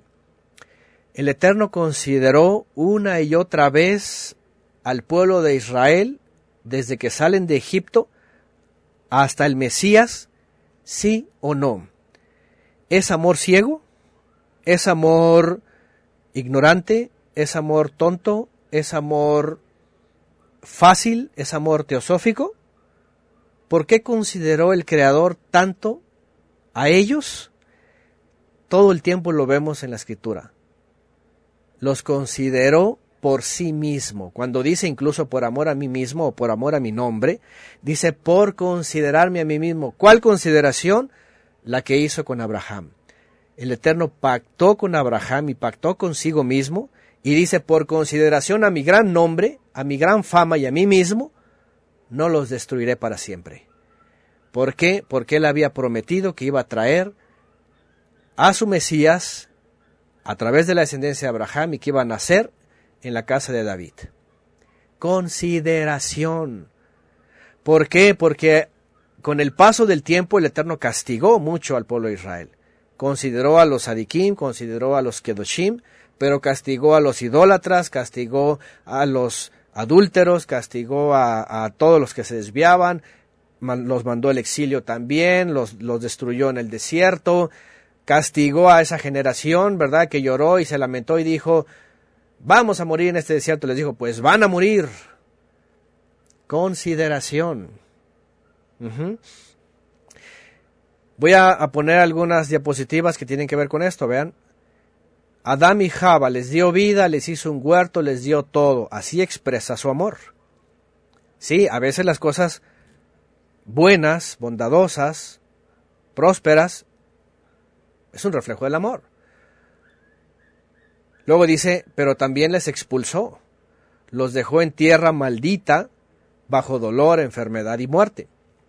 Pero también los amó así, porque si los hubiera dejado en condición de muerte en el árbol de la vida, iban a sufrir toda la eternidad o todo el tiempo ahí. Entonces también los ama y los considera. ¿Por qué? Porque no fueron ellos el del, del origen del pecado, sino fue Satanás. Y los considera, vean, entre comillas, los amó. O sea, los consideró porque la serpiente los engañó y tuvo consideración de ellos y dijo, los voy a restaurar. Pero para ello los considera y la consideración es, los voy a sacar del jardín los voy a dejar con las consecuencias, tierra bajo maldición, dolor, enfermedad y muerte. Pero también ahí se demuestra el amor. Consideración. Vean después, los hizo multiplicarse y disfrutar de todas las libertades, les dio libre voluntad, pero cuando llega al colmo, en la época de Noé, los borró de la faz de la tierra para librarlos de la excesiva maldad.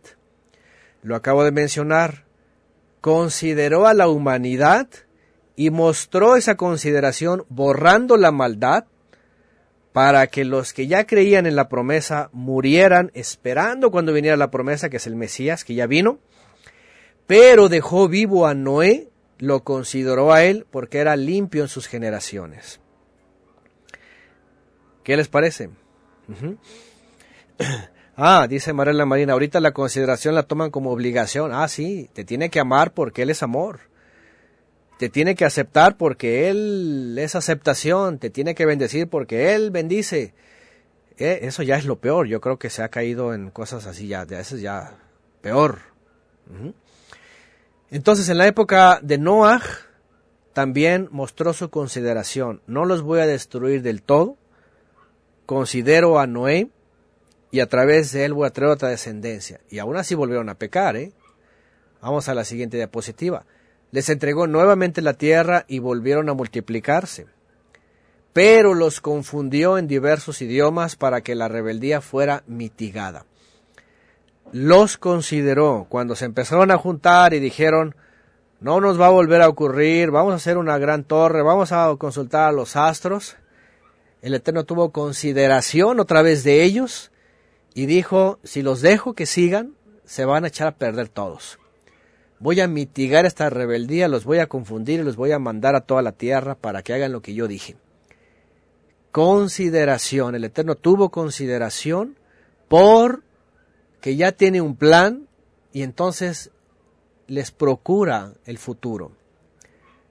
Otra vez, no es amor de pura gracia, barata, de que el amor lo es todo y, a, y a jabémonos y cosas esas extrañas, heréticas y no importa lo demás, eh, ensancha el amor, lo es todo y vive la vida, ¿no? Error, error, teológico, teosófico, humanista. Otra más, se extendieron formando familias, pero comenzaron a servir a los ídolos y a los demonios. Esto pasó con todas las naciones, comenzando con los nietos de Noah en Sumeria, sumerios, acadios, egipcios, caldeos, etc. Y vean, el Eterno tiene consideración de los seres humanos y llama a Abraham otra vez, lo considera a él porque a él lo encuentra justo lo encuentra obediente, temeroso a él, y lo llama y con él hace un plan de salvación. ¿Qué les parece? Pero tuvo consideración de Abraham. Otra vez, no es amor barato, ciego, tonto, gratis. No, no es amor filosófico. Es consideración de las cosas que pasan y de los hombres que son fieles, en este caso Abraham. Otro más. Con Abraham mostró una promesa redentora, un pueblo con esperanza e instrucción. Ahí muestra su, consideración. El Eterno llama a Abraham para el... Bueno, hasta aquí, aquí ya no le completé, pero vamos a adelantarnos porque ¿qué pasó? A ver, aquí ya me enredé. Ah, aquí está. Lo hizo un gran pueblo con muchas promesas y una tierra a poseer. Ahí está. Con Abraham hizo un gran pueblo, lo hizo crecer en Egipto, consideró la promesa. Ahora, de aquí en adelante, considera a Abraham, el Eterno pacta consigo mismo y le dice, por consideración a mi pacto, que yo no voy a romper. Pero viene el pueblo de Israel y empieza a mostrar otra forma de consideración. Número uno, los dejó 40, 40 años en el desierto. Consideró sus malos actos, pero consideró a quién? A Caleb y a Yehoshua, los que pasaron, y a los hijos de todos ellos. Los sometió a los pueblos de la tierra. Cuando llega la época de los jueces, ¿se acuerdan?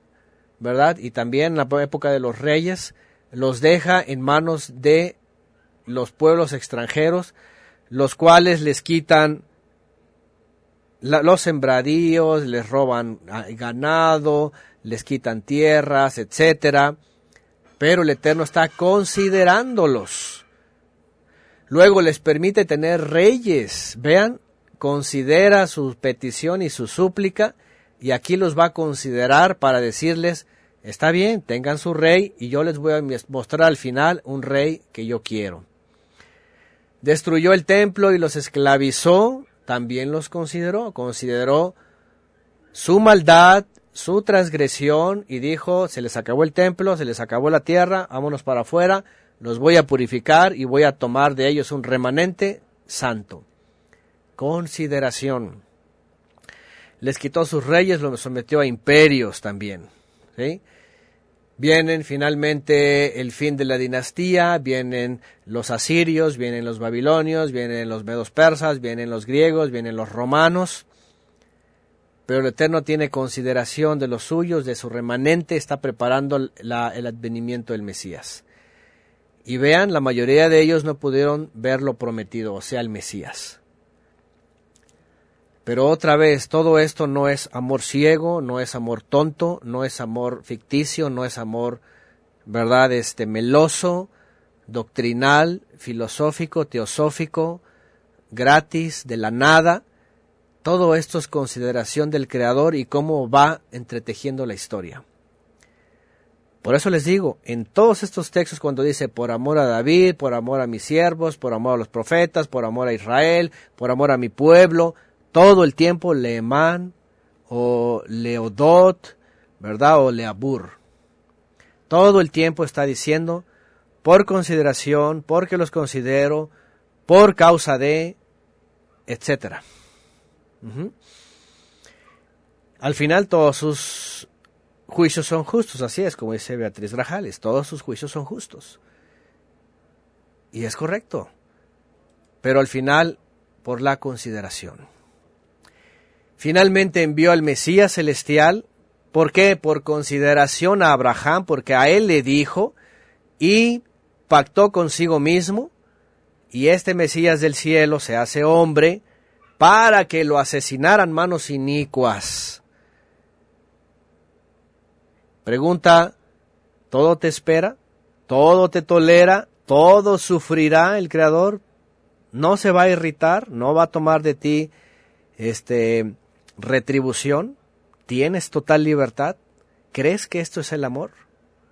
¿Crees que amar, que te ama es vive la vida, eres libre, disfrútala, tienes una sola vida, la gracia lo es todo, no estás obligado a nada, ya no existe la ley, ya puedes celebrar las fiestas paganas con la cristiandad de romana, ya puedes comer lo que sea, ya puedes tatuarte, ya puedes hablar las palabras que quieras, ya escucha la música que quieras, alaba a quien quieras, vive como quieras, ya entrega a tus hijos al mundo, que se vayan, que se pierdan, o sea, ¿se dan cuenta la majadería la grosería, la, la, la disparatada de esta teosofía.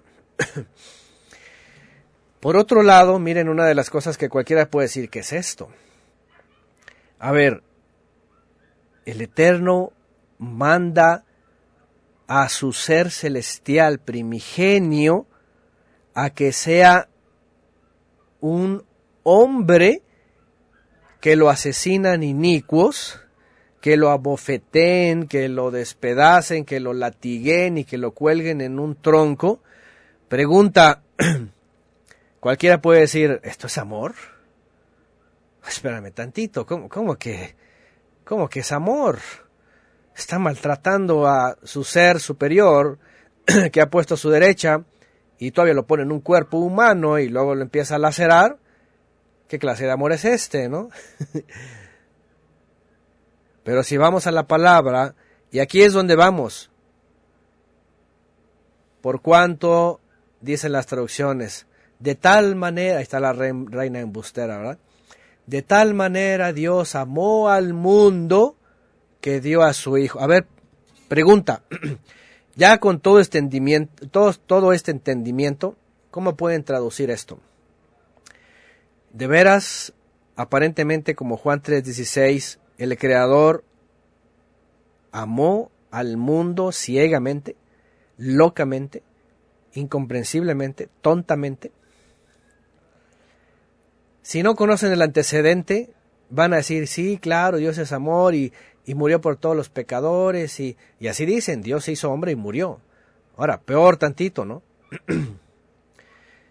Pero la escritura, si nos fuéramos a las fuentes hebreas, aunque obviamente hoy día hasta en el hebreo del Nuevo Testamento ya lo traducen del griego, pues van a poner agape, agapito, ajabá y todas estas cosas.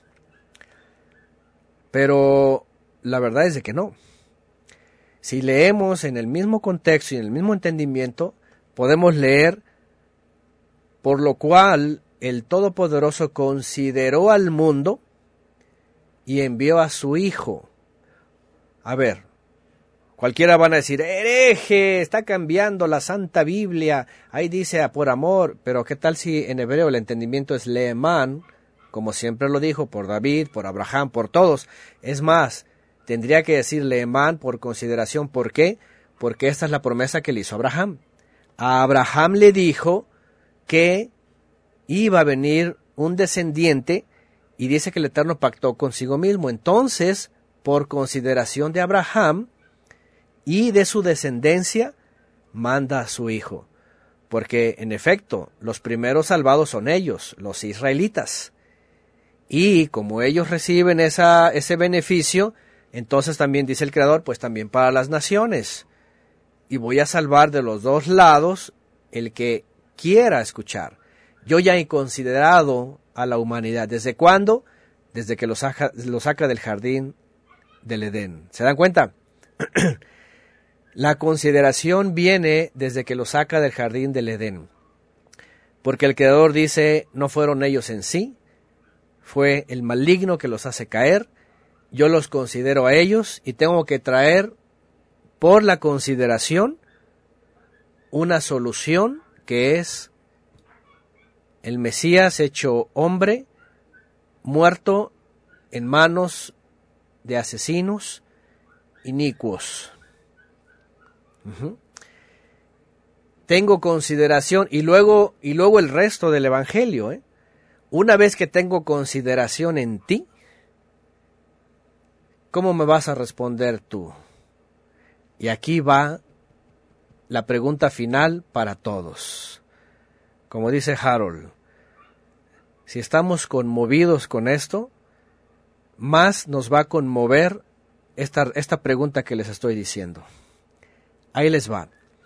Si el Creador consideró a los terrenales y que les dio la promesa y que pactó con Abraham y lo prometió a Moisés, para esto, la siguiente pregunta es, ¿cómo tú vas a considerar al Todopoderoso?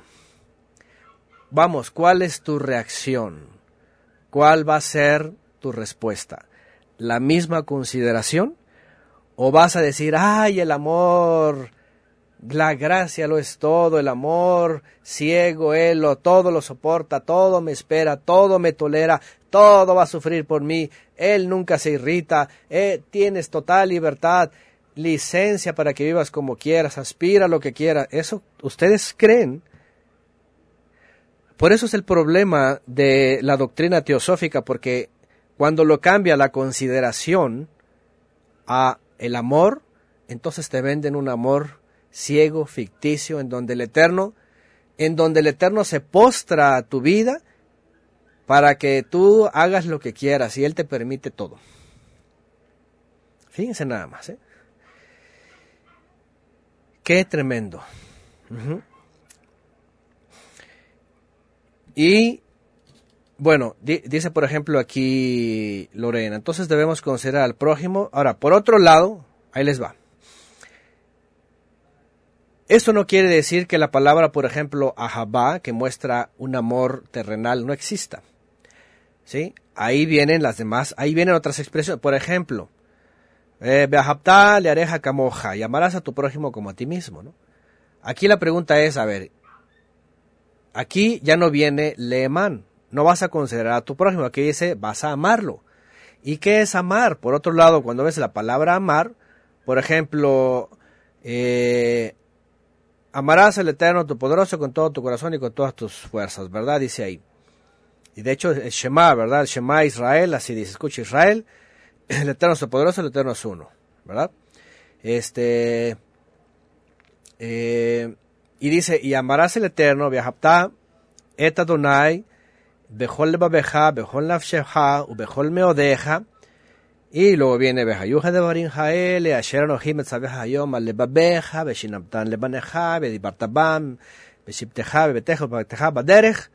Todo esto, el famoso Shema, amarás al Eterno con todo tu corazón, con toda tu alma, con todas tus fuerzas. Estas palabras que yo te mando hoy estarán en tu corazón.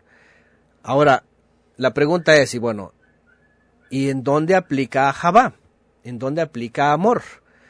La verdad es de que amor lo van a encontrar David con Jonatán, fraternal. Amor lo van a encontrar, amarás al Eterno, fraternal. Va a ser algo voluntario, va a ser algo recíproco, de obediencia. Si yo lo amo, yo voy a ser recíproco, yo voy a actuar como él me ha amado. Vas a encontrar a Jabá amar a una mujer, así dice, a Niohevet, ¿verdad? Lo vas a encontrar en la Torá, vas a, vas a encontrar a Jabá de fraternidad entre hermanos, vas a encontrar también entre hermanos unidad, yehidá, yahat, eh, como dice el famoso Salmo. Entonces, bueno, lo que quise hacer en esta entrega fue eh, entender cómo la palabra se ha cambiado y cuál en el hebreo se usa originalmente. La consideración.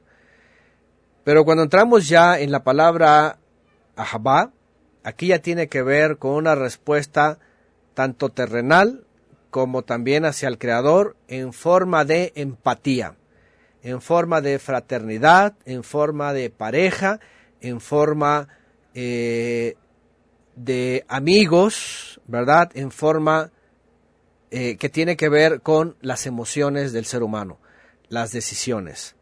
No la consideración del Creador como ser supremo ante las criaturas. ¿Sí? Ante las criaturas. Por ejemplo, aquí ponen, si me amas, guardas mis mandamientos, ¿no? Imagínense y cambien la palabra, si me consideras, que lo traducen si me amas. Ya hablamos de eso, ¿no? Entonces, cuando vamos a la otra palabra, ya estamos hablando de no tanto la consideración de algo o por algo, sino más bien lo que yo decido. Y ya sabemos que en este caso el amor no es tampoco el amor meloso, filosófico, el amor ciego, la famosa palabra habá, sino el amor obediente. Amarás el Eterno de todo tu corazón, alma y mente, quiere decir, anda en sus mandamientos. Demuestra tu vida en obediencia, en santidad, Vas a responderle como, como, como, como ser humano. Fíjense, aquí está la respuesta más clara. Él te considera y tú, con tu ser terrenal, lo vas a obedecer. Ese, podríamos decir es la, la, la definición final. Él te está considerando a redimirte, tú le vas a responder en obediencia. Vas a ser empático, vas a ser fraterno, vas a ser amistoso, vas a ser, depende de las palabras, ¿verdad? Y vas a ser obediente. ¿Sí? Vas a buscar la comunión, vas a entenderlo, vas a tener discernimiento, vas a tener congruencia. Eso es amar. Por supuesto que hay, hay, hay, hay otras cuestiones que a lo mejor nos va a dar tiempo aquí, pero siempre surge, por ejemplo, ¿y cómo es esto del amigo, no? De los, de, los enemigos. Porque el Mesías dice, amarás al enemigo. Y imagínense, pónganlo en el contexto de eh, considerarás al enemigo. ¿Qué es lo que está diciendo el Mesías? Bueno, no pagues mal por mal. Al enemigo simplemente vénselo con el bien. No quiere decir que le des rienda suelta para que te maltrate. Al enemigo simplemente es aléjate, no caigas en su juego, tampoco lo condenes, si te alejas no le desees el mal, el Eterno va, y como dice la Escritura, ¿verdad?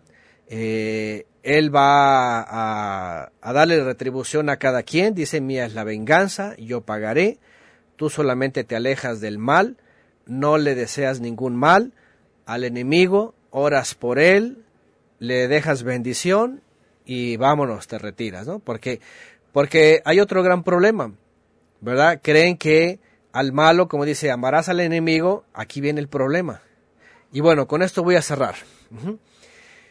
¿Cuál es el problema con este asunto? Que dicen, amarás al enemigo y lo entienden como que tienes que emocionalmente conectarte y aceptar todo.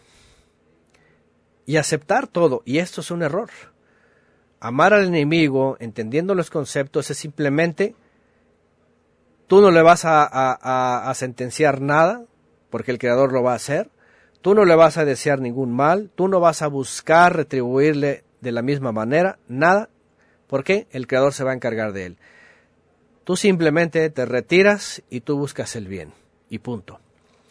Lo, a mí, lo mismo aplica con los asesinos, los delincuentes, los homosexuales, toda la gente que vive en pecado. A ver, ¿cómo lo vas a amar? ¿Por qué? Porque la, teosofía te dice acéptalo. ¿Cierto o no es cierto? ¿Sí? Este es un gran problema. Escuchen bien, escuchen bien.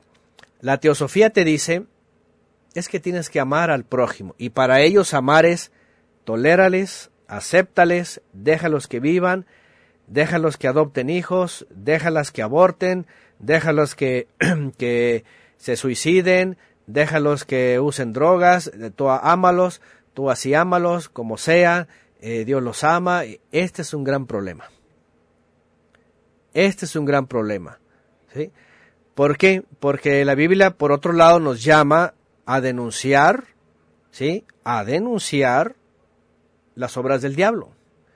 Es decir, lo mismo, lo mismo.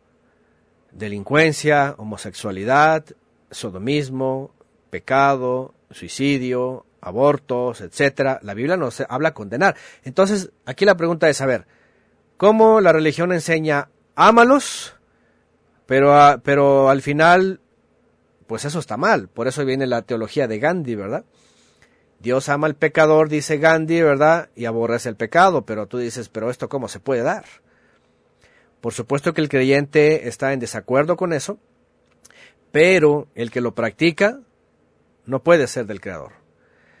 Obviamente tampoco lo vas a condenar, tú simplemente dices, yo me retiro, yo me alejo, la palabra me dice no a esto y yo no lo quiero ni ver. Es más, ni siquiera se habla entre la congregación, dice.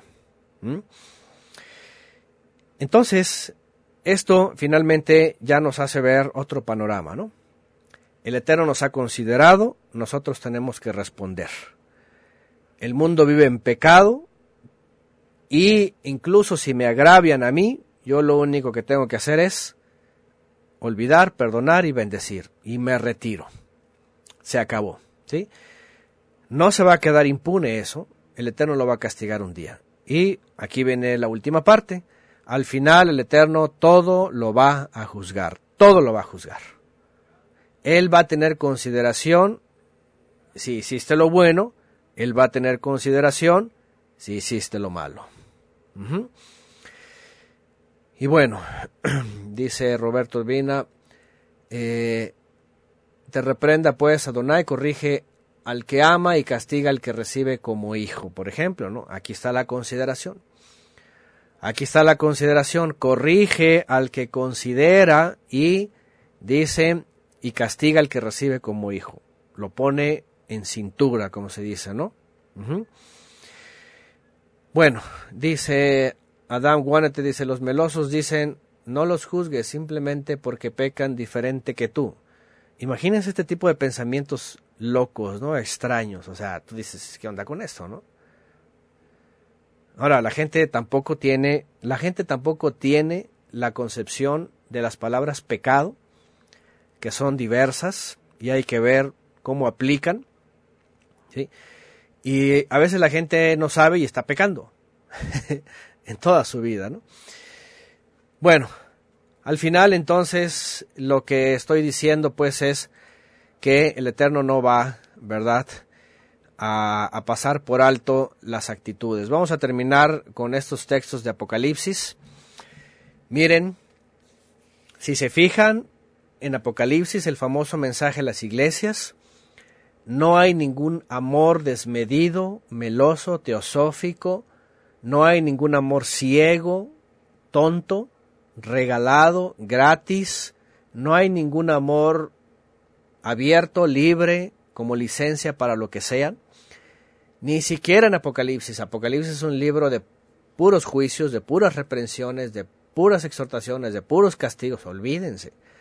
Por eso no, no leen Apocalipsis, porque Apocalipsis, ya comenzando con las famosas iglesias, y vamos a ver. Vamos a ver solamente los textos, cada quien lea su contexto, ya los hemos estudiado mucho, pero para que vean que no es, ay, pero no te preocupes si has caído, no importa que no vuelvas a las buenas obras, como al principio, no, no importa, yo te amo y no hagas nada. Apocalipsis 2.5, todo lo contrario. Recuerda dónde te caíste, vuelve y haz las primeras obras. Y si no vuelves, voy tras ti a quitarte de tu lugar tu lámpara. ¿Qué les parece? ¿A poco no parece una amenaza? Cualquiera puede decir, ay, que Dios tan malo, está amenazando. Aquí no te da libertad, aquí, aquí te está coartando y te está diciendo que tienes que hacer lo que Él te dice. Hoy cualquiera con la filosofía del humanismo, ¿verdad? Y del libertinaje podría decir, no, no, no, este Dios, este Dios no es de la gracia, este Dios no te permite vivir tu vida, tus alegrías, tus libertades, todos tenemos derecho, no puede ser posible. Oigan, ¿eh? es la palabra profética más segura, si no vuelves, iré y te quitaré de su lugar tu lámpara. Es una advertencia. Aquí está. ¿Cuál amor meloso? No, está tomando consideración. Te estoy avisando. Si no vuelves a hacer las primeras obras de obediencia, te voy a quitar tu lámpara. Te vas a quedar en tinieblas, pues. En el verso 10, cuando le habla a otra congregación, vean, te advierto que algunos de ustedes el diablo los va a meter en la cárcel para ponerlos a prueba. Anda, qué tipo de amor, ¿verdad? Cualquiera puede decir, no, Diosito no te puede meter en pruebas. Él quiere prosperidad, quiere puras cosas buenas para ti. ¿Cómo te va a poner a prueba? No te quiere ver sufriendo. Ah, tengan cuidado. Tengan cuidado porque hasta en Apocalipsis lo dice. ¿eh? Bueno, Dice Iván López, alguien me decía, Dios no tiene sentimientos. Dice nada más. Antonio García dice, la gente cree que el Eterno no tiene carácter y se deja manipular. Exactamente, es que la, teología de la gracia barata y de todo este asunto teosófico, ¿verdad? Creen que, que es eso, como una, como una energía que puede ser manipulable y la puedes apagar y listo, tú adelante. Problemas graves. Apocalipsis 2.16, vean, por lo tanto, arrepiéntete, vuelve. Fíjense nada más, de otra manera iré pronto a ti para pelear contra ellos. Cuando habla de algunos que estaban empezando en la apostasía. ¿eh? Y otra vez, parece una advertencia, parece una amenaza, es una advertencia seria. Apocalipsis 2.22, por eso la voy a postrar en un lecho de dolor. Y a los que cometen adulterio con ella los haré sufrir terriblemente. Cualquiera puede decir, ay, qué Dios tan malo. Y eso, y eso que es el Jesús romano, ¿eh? Cualquiera que lea Apocalipsis va a decir, este es el Jesús romano. También es malo como el Jehová del Antiguo Testamento, podría decir. Oigan, esto, esto, ¿por qué no aceptan esta forma de amar? ¿Eh? Esta forma de consideración. Vean lo que estoy leyendo, Apocalipsis 22, 22. Dice que a Jezabel la va a postrar en un lecho de dolor, ¿verdad? Por los adulterios. Y los que están en adulterio con Jezabel, o sea, con el sistema religioso, dice, los haré sufrir terriblemente. Es una advertencia seria. ¿Qué dice después? A menos que vuelvan a mí de lo que aprendieron de ella, se arrepientan.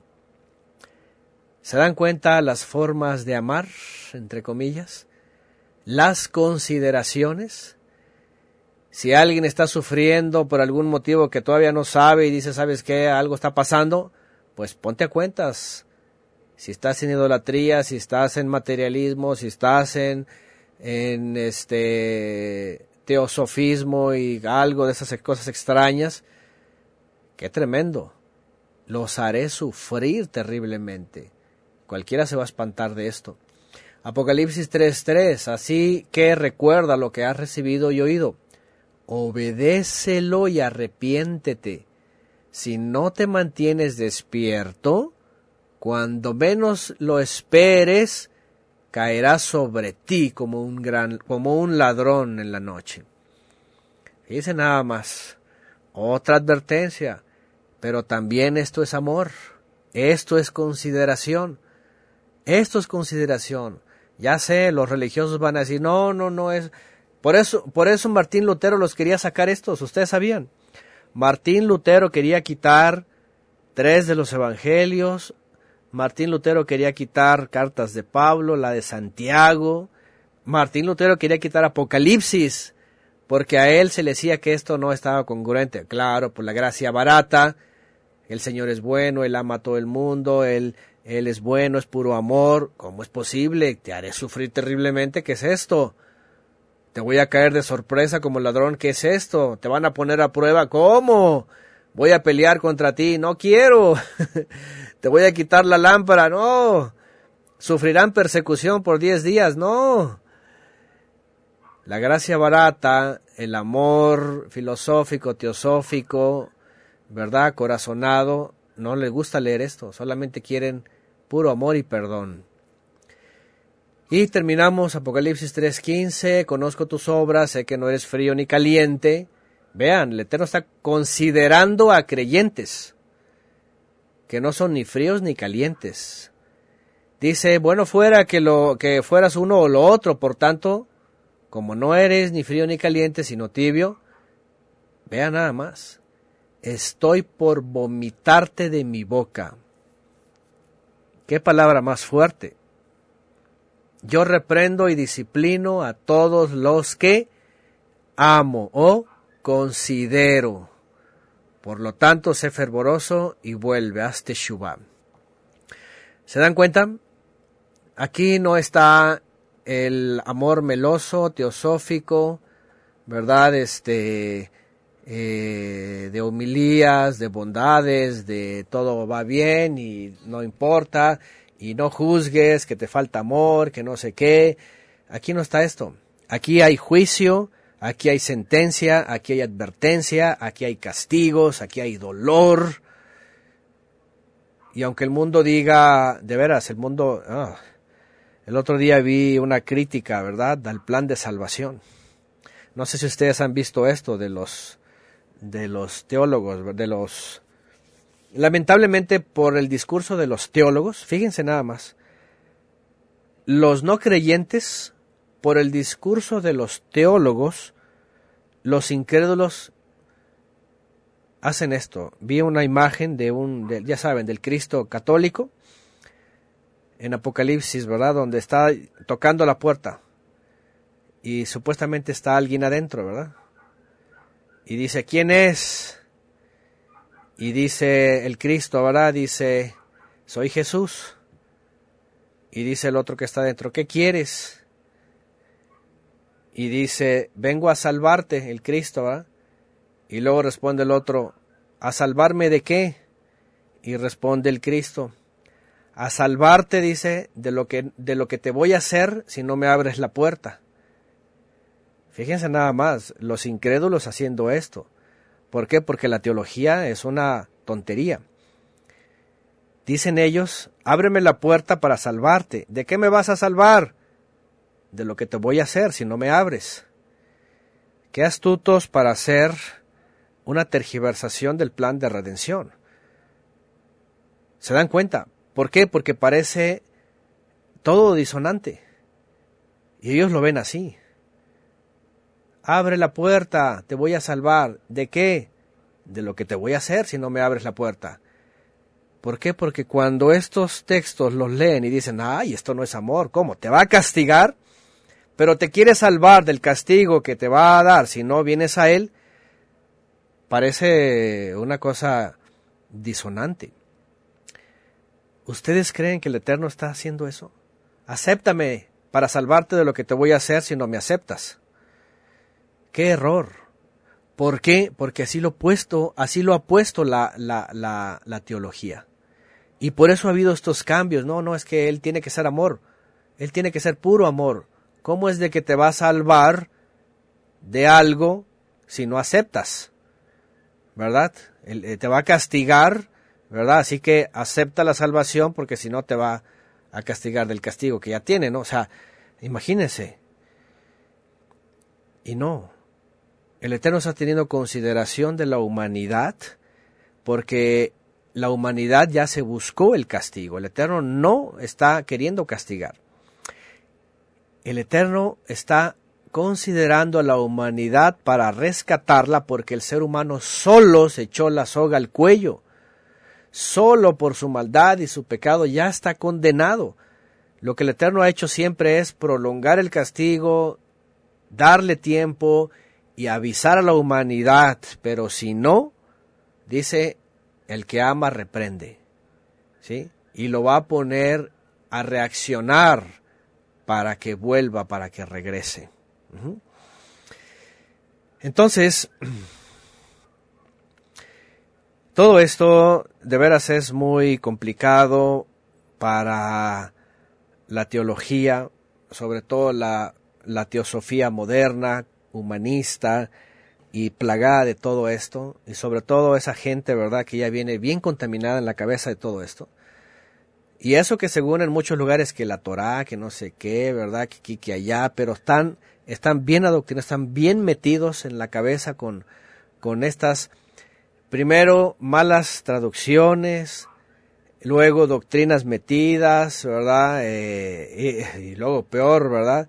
Eh, emocionalistas, sentimentalistas, este, puras corazonadas y todo es emociones y todo amor y el amor y primero el amor y con amor y exhortación con amor y el amor y todo el amor, el amor está dándoles vueltas como corazones y lamentablemente este, están tergiversando la escritura, están haciendo que otros juzguen mal y no están viendo cómo el Eterno tiene consideración para que el ser humano vea su condición. Entonces, eh, yo creo que todo esto es justamente eso que dije último. La consideración del Creador es para que nosotros veamos que tenemos una oportunidad porque hemos decidido por nuestra autodestrucción.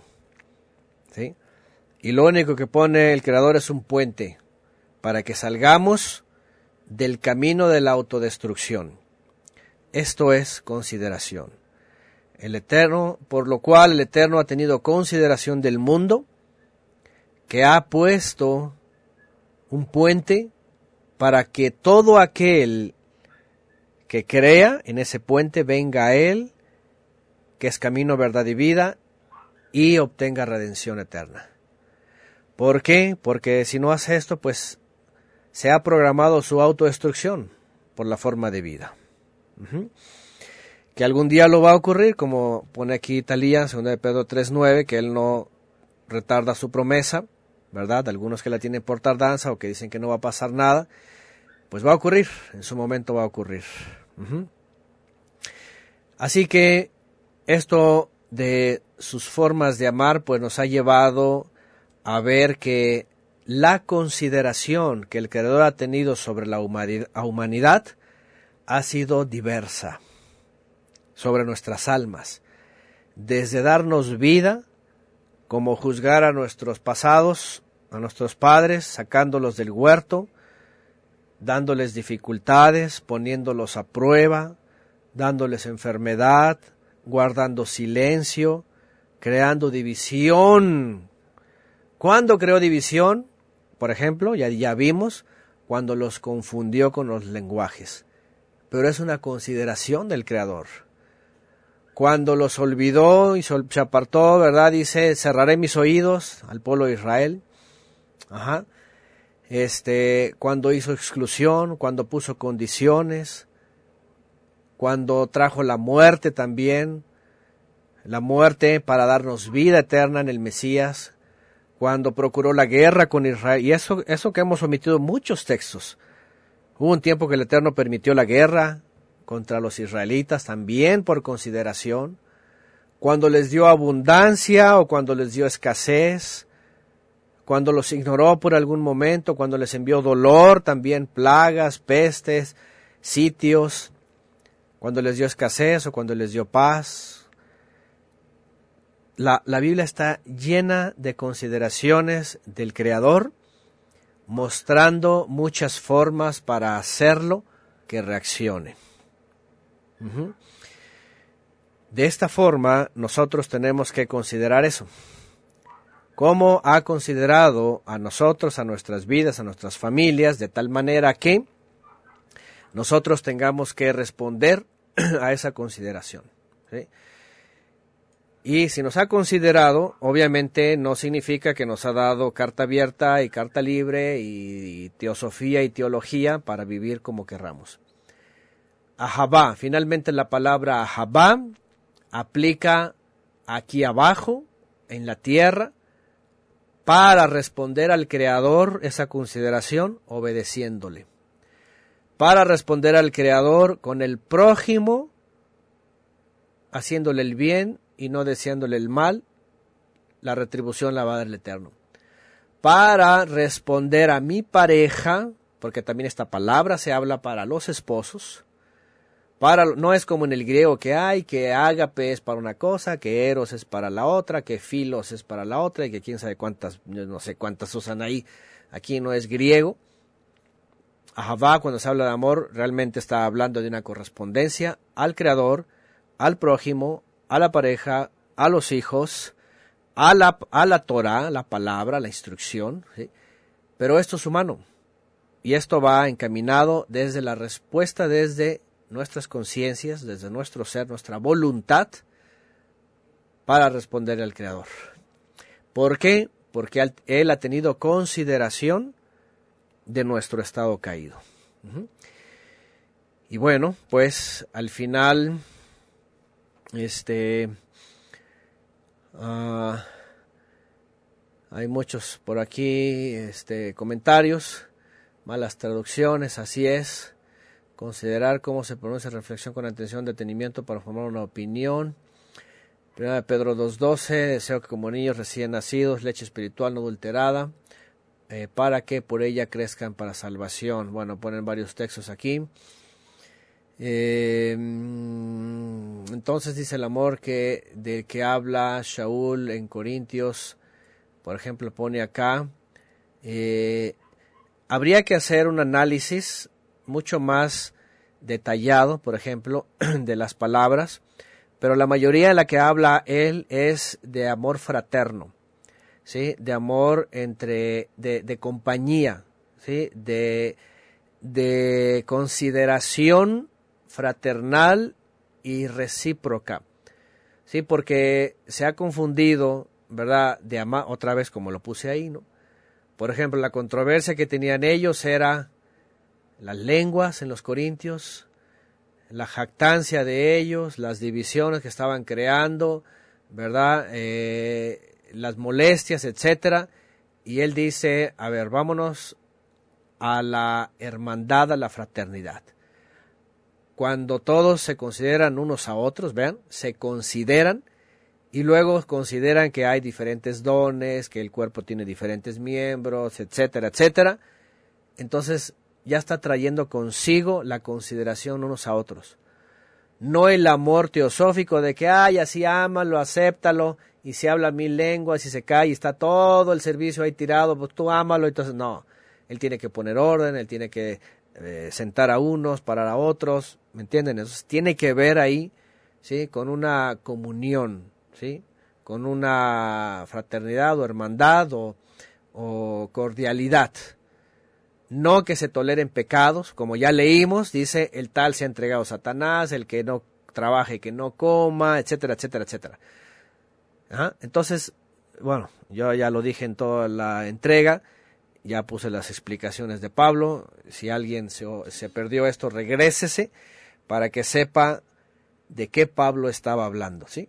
Pablo de qué temas, cómo trataba todo esto, a quién lo refería, qué tipo de creyentes y qué se buscaba con esa exhortación, ¿no? También a los Gálatas también tiene su contexto. Eh, Pablo, por un lado, sabe por qué les dice eh, tontos a los Gálatas o insensatos, y después porque les habla, ¿verdad?, de los famosos frutos, entonces tiene su contexto. Y bueno, por lo demás, para cerrar, no me queda más que decirles que tengamos mucho cuidado con toda esa teosofía construida por siglos, expresada en muchas doctrinas y movimientos, ¿verdad? Este, el Todopoderoso a través de la palabra nos ha a través de, su consideración nos ha considerado pues y nos ha dado la, instrucción al Mesías y a los emisarios para nuestra corrección. Esa es la consideración de Él para que nosotros le respondamos en obediencia, en santidad, en justicia, ¿verdad? En rectitud. ¿sí? Esta va a ser nuestra respuesta para demostrar un, verdadero y genuino amor, no solamente al Creador, en obediencia al prójimo, a los hijos, a la pareja, a los hermanos, a las hermanas, etcétera, como una familia. Y obviamente, no por la doctrina vas a brincarte de condenar lo que es condenable. ¿sí? Lo que es condenable es condenable no por la doctrina teosófica del amor meloso, vas a omitir lo que es condenar. Esto es muy importante. Como yo les puse ahí un ejemplo hace rato, ¿verdad? Si hay que dar un, un consejo y decir las malas compañías corrompen las buenas costumbres, no importa, tú tienes que decirlo. ¿Sí? Si te salen con, tu, con su filosofía melosa de que hay, que estás diciendo que no sé qué, que el amor, que el amor primero y que exhorta con amor, y todo, ya, ya los calificaste. Estos están teosoficados, están atrapados en la teosofía y no tienen remedio. ¿sí? Entonces, este, otra vez, el Eterno nos ha considerado, tenemos que responder con obediencia, arriba y a los lados, al Creador, al prójimo, a la pareja, a los hijos, a los hermanos, sin dejar de condenar lo que es condenable. Lo siento. Lo que es pecado y es digno de condenación es condenable. no por la teosofía, vamos a suavizar y vamos a, hacernos como ellos. Bueno, pues ahí está todo esto, nos extendimos, tampoco quería, pero ya ven, siempre digo, no me voy a extender, ya son casi tres horas, perdón. En fin, pero ahí está.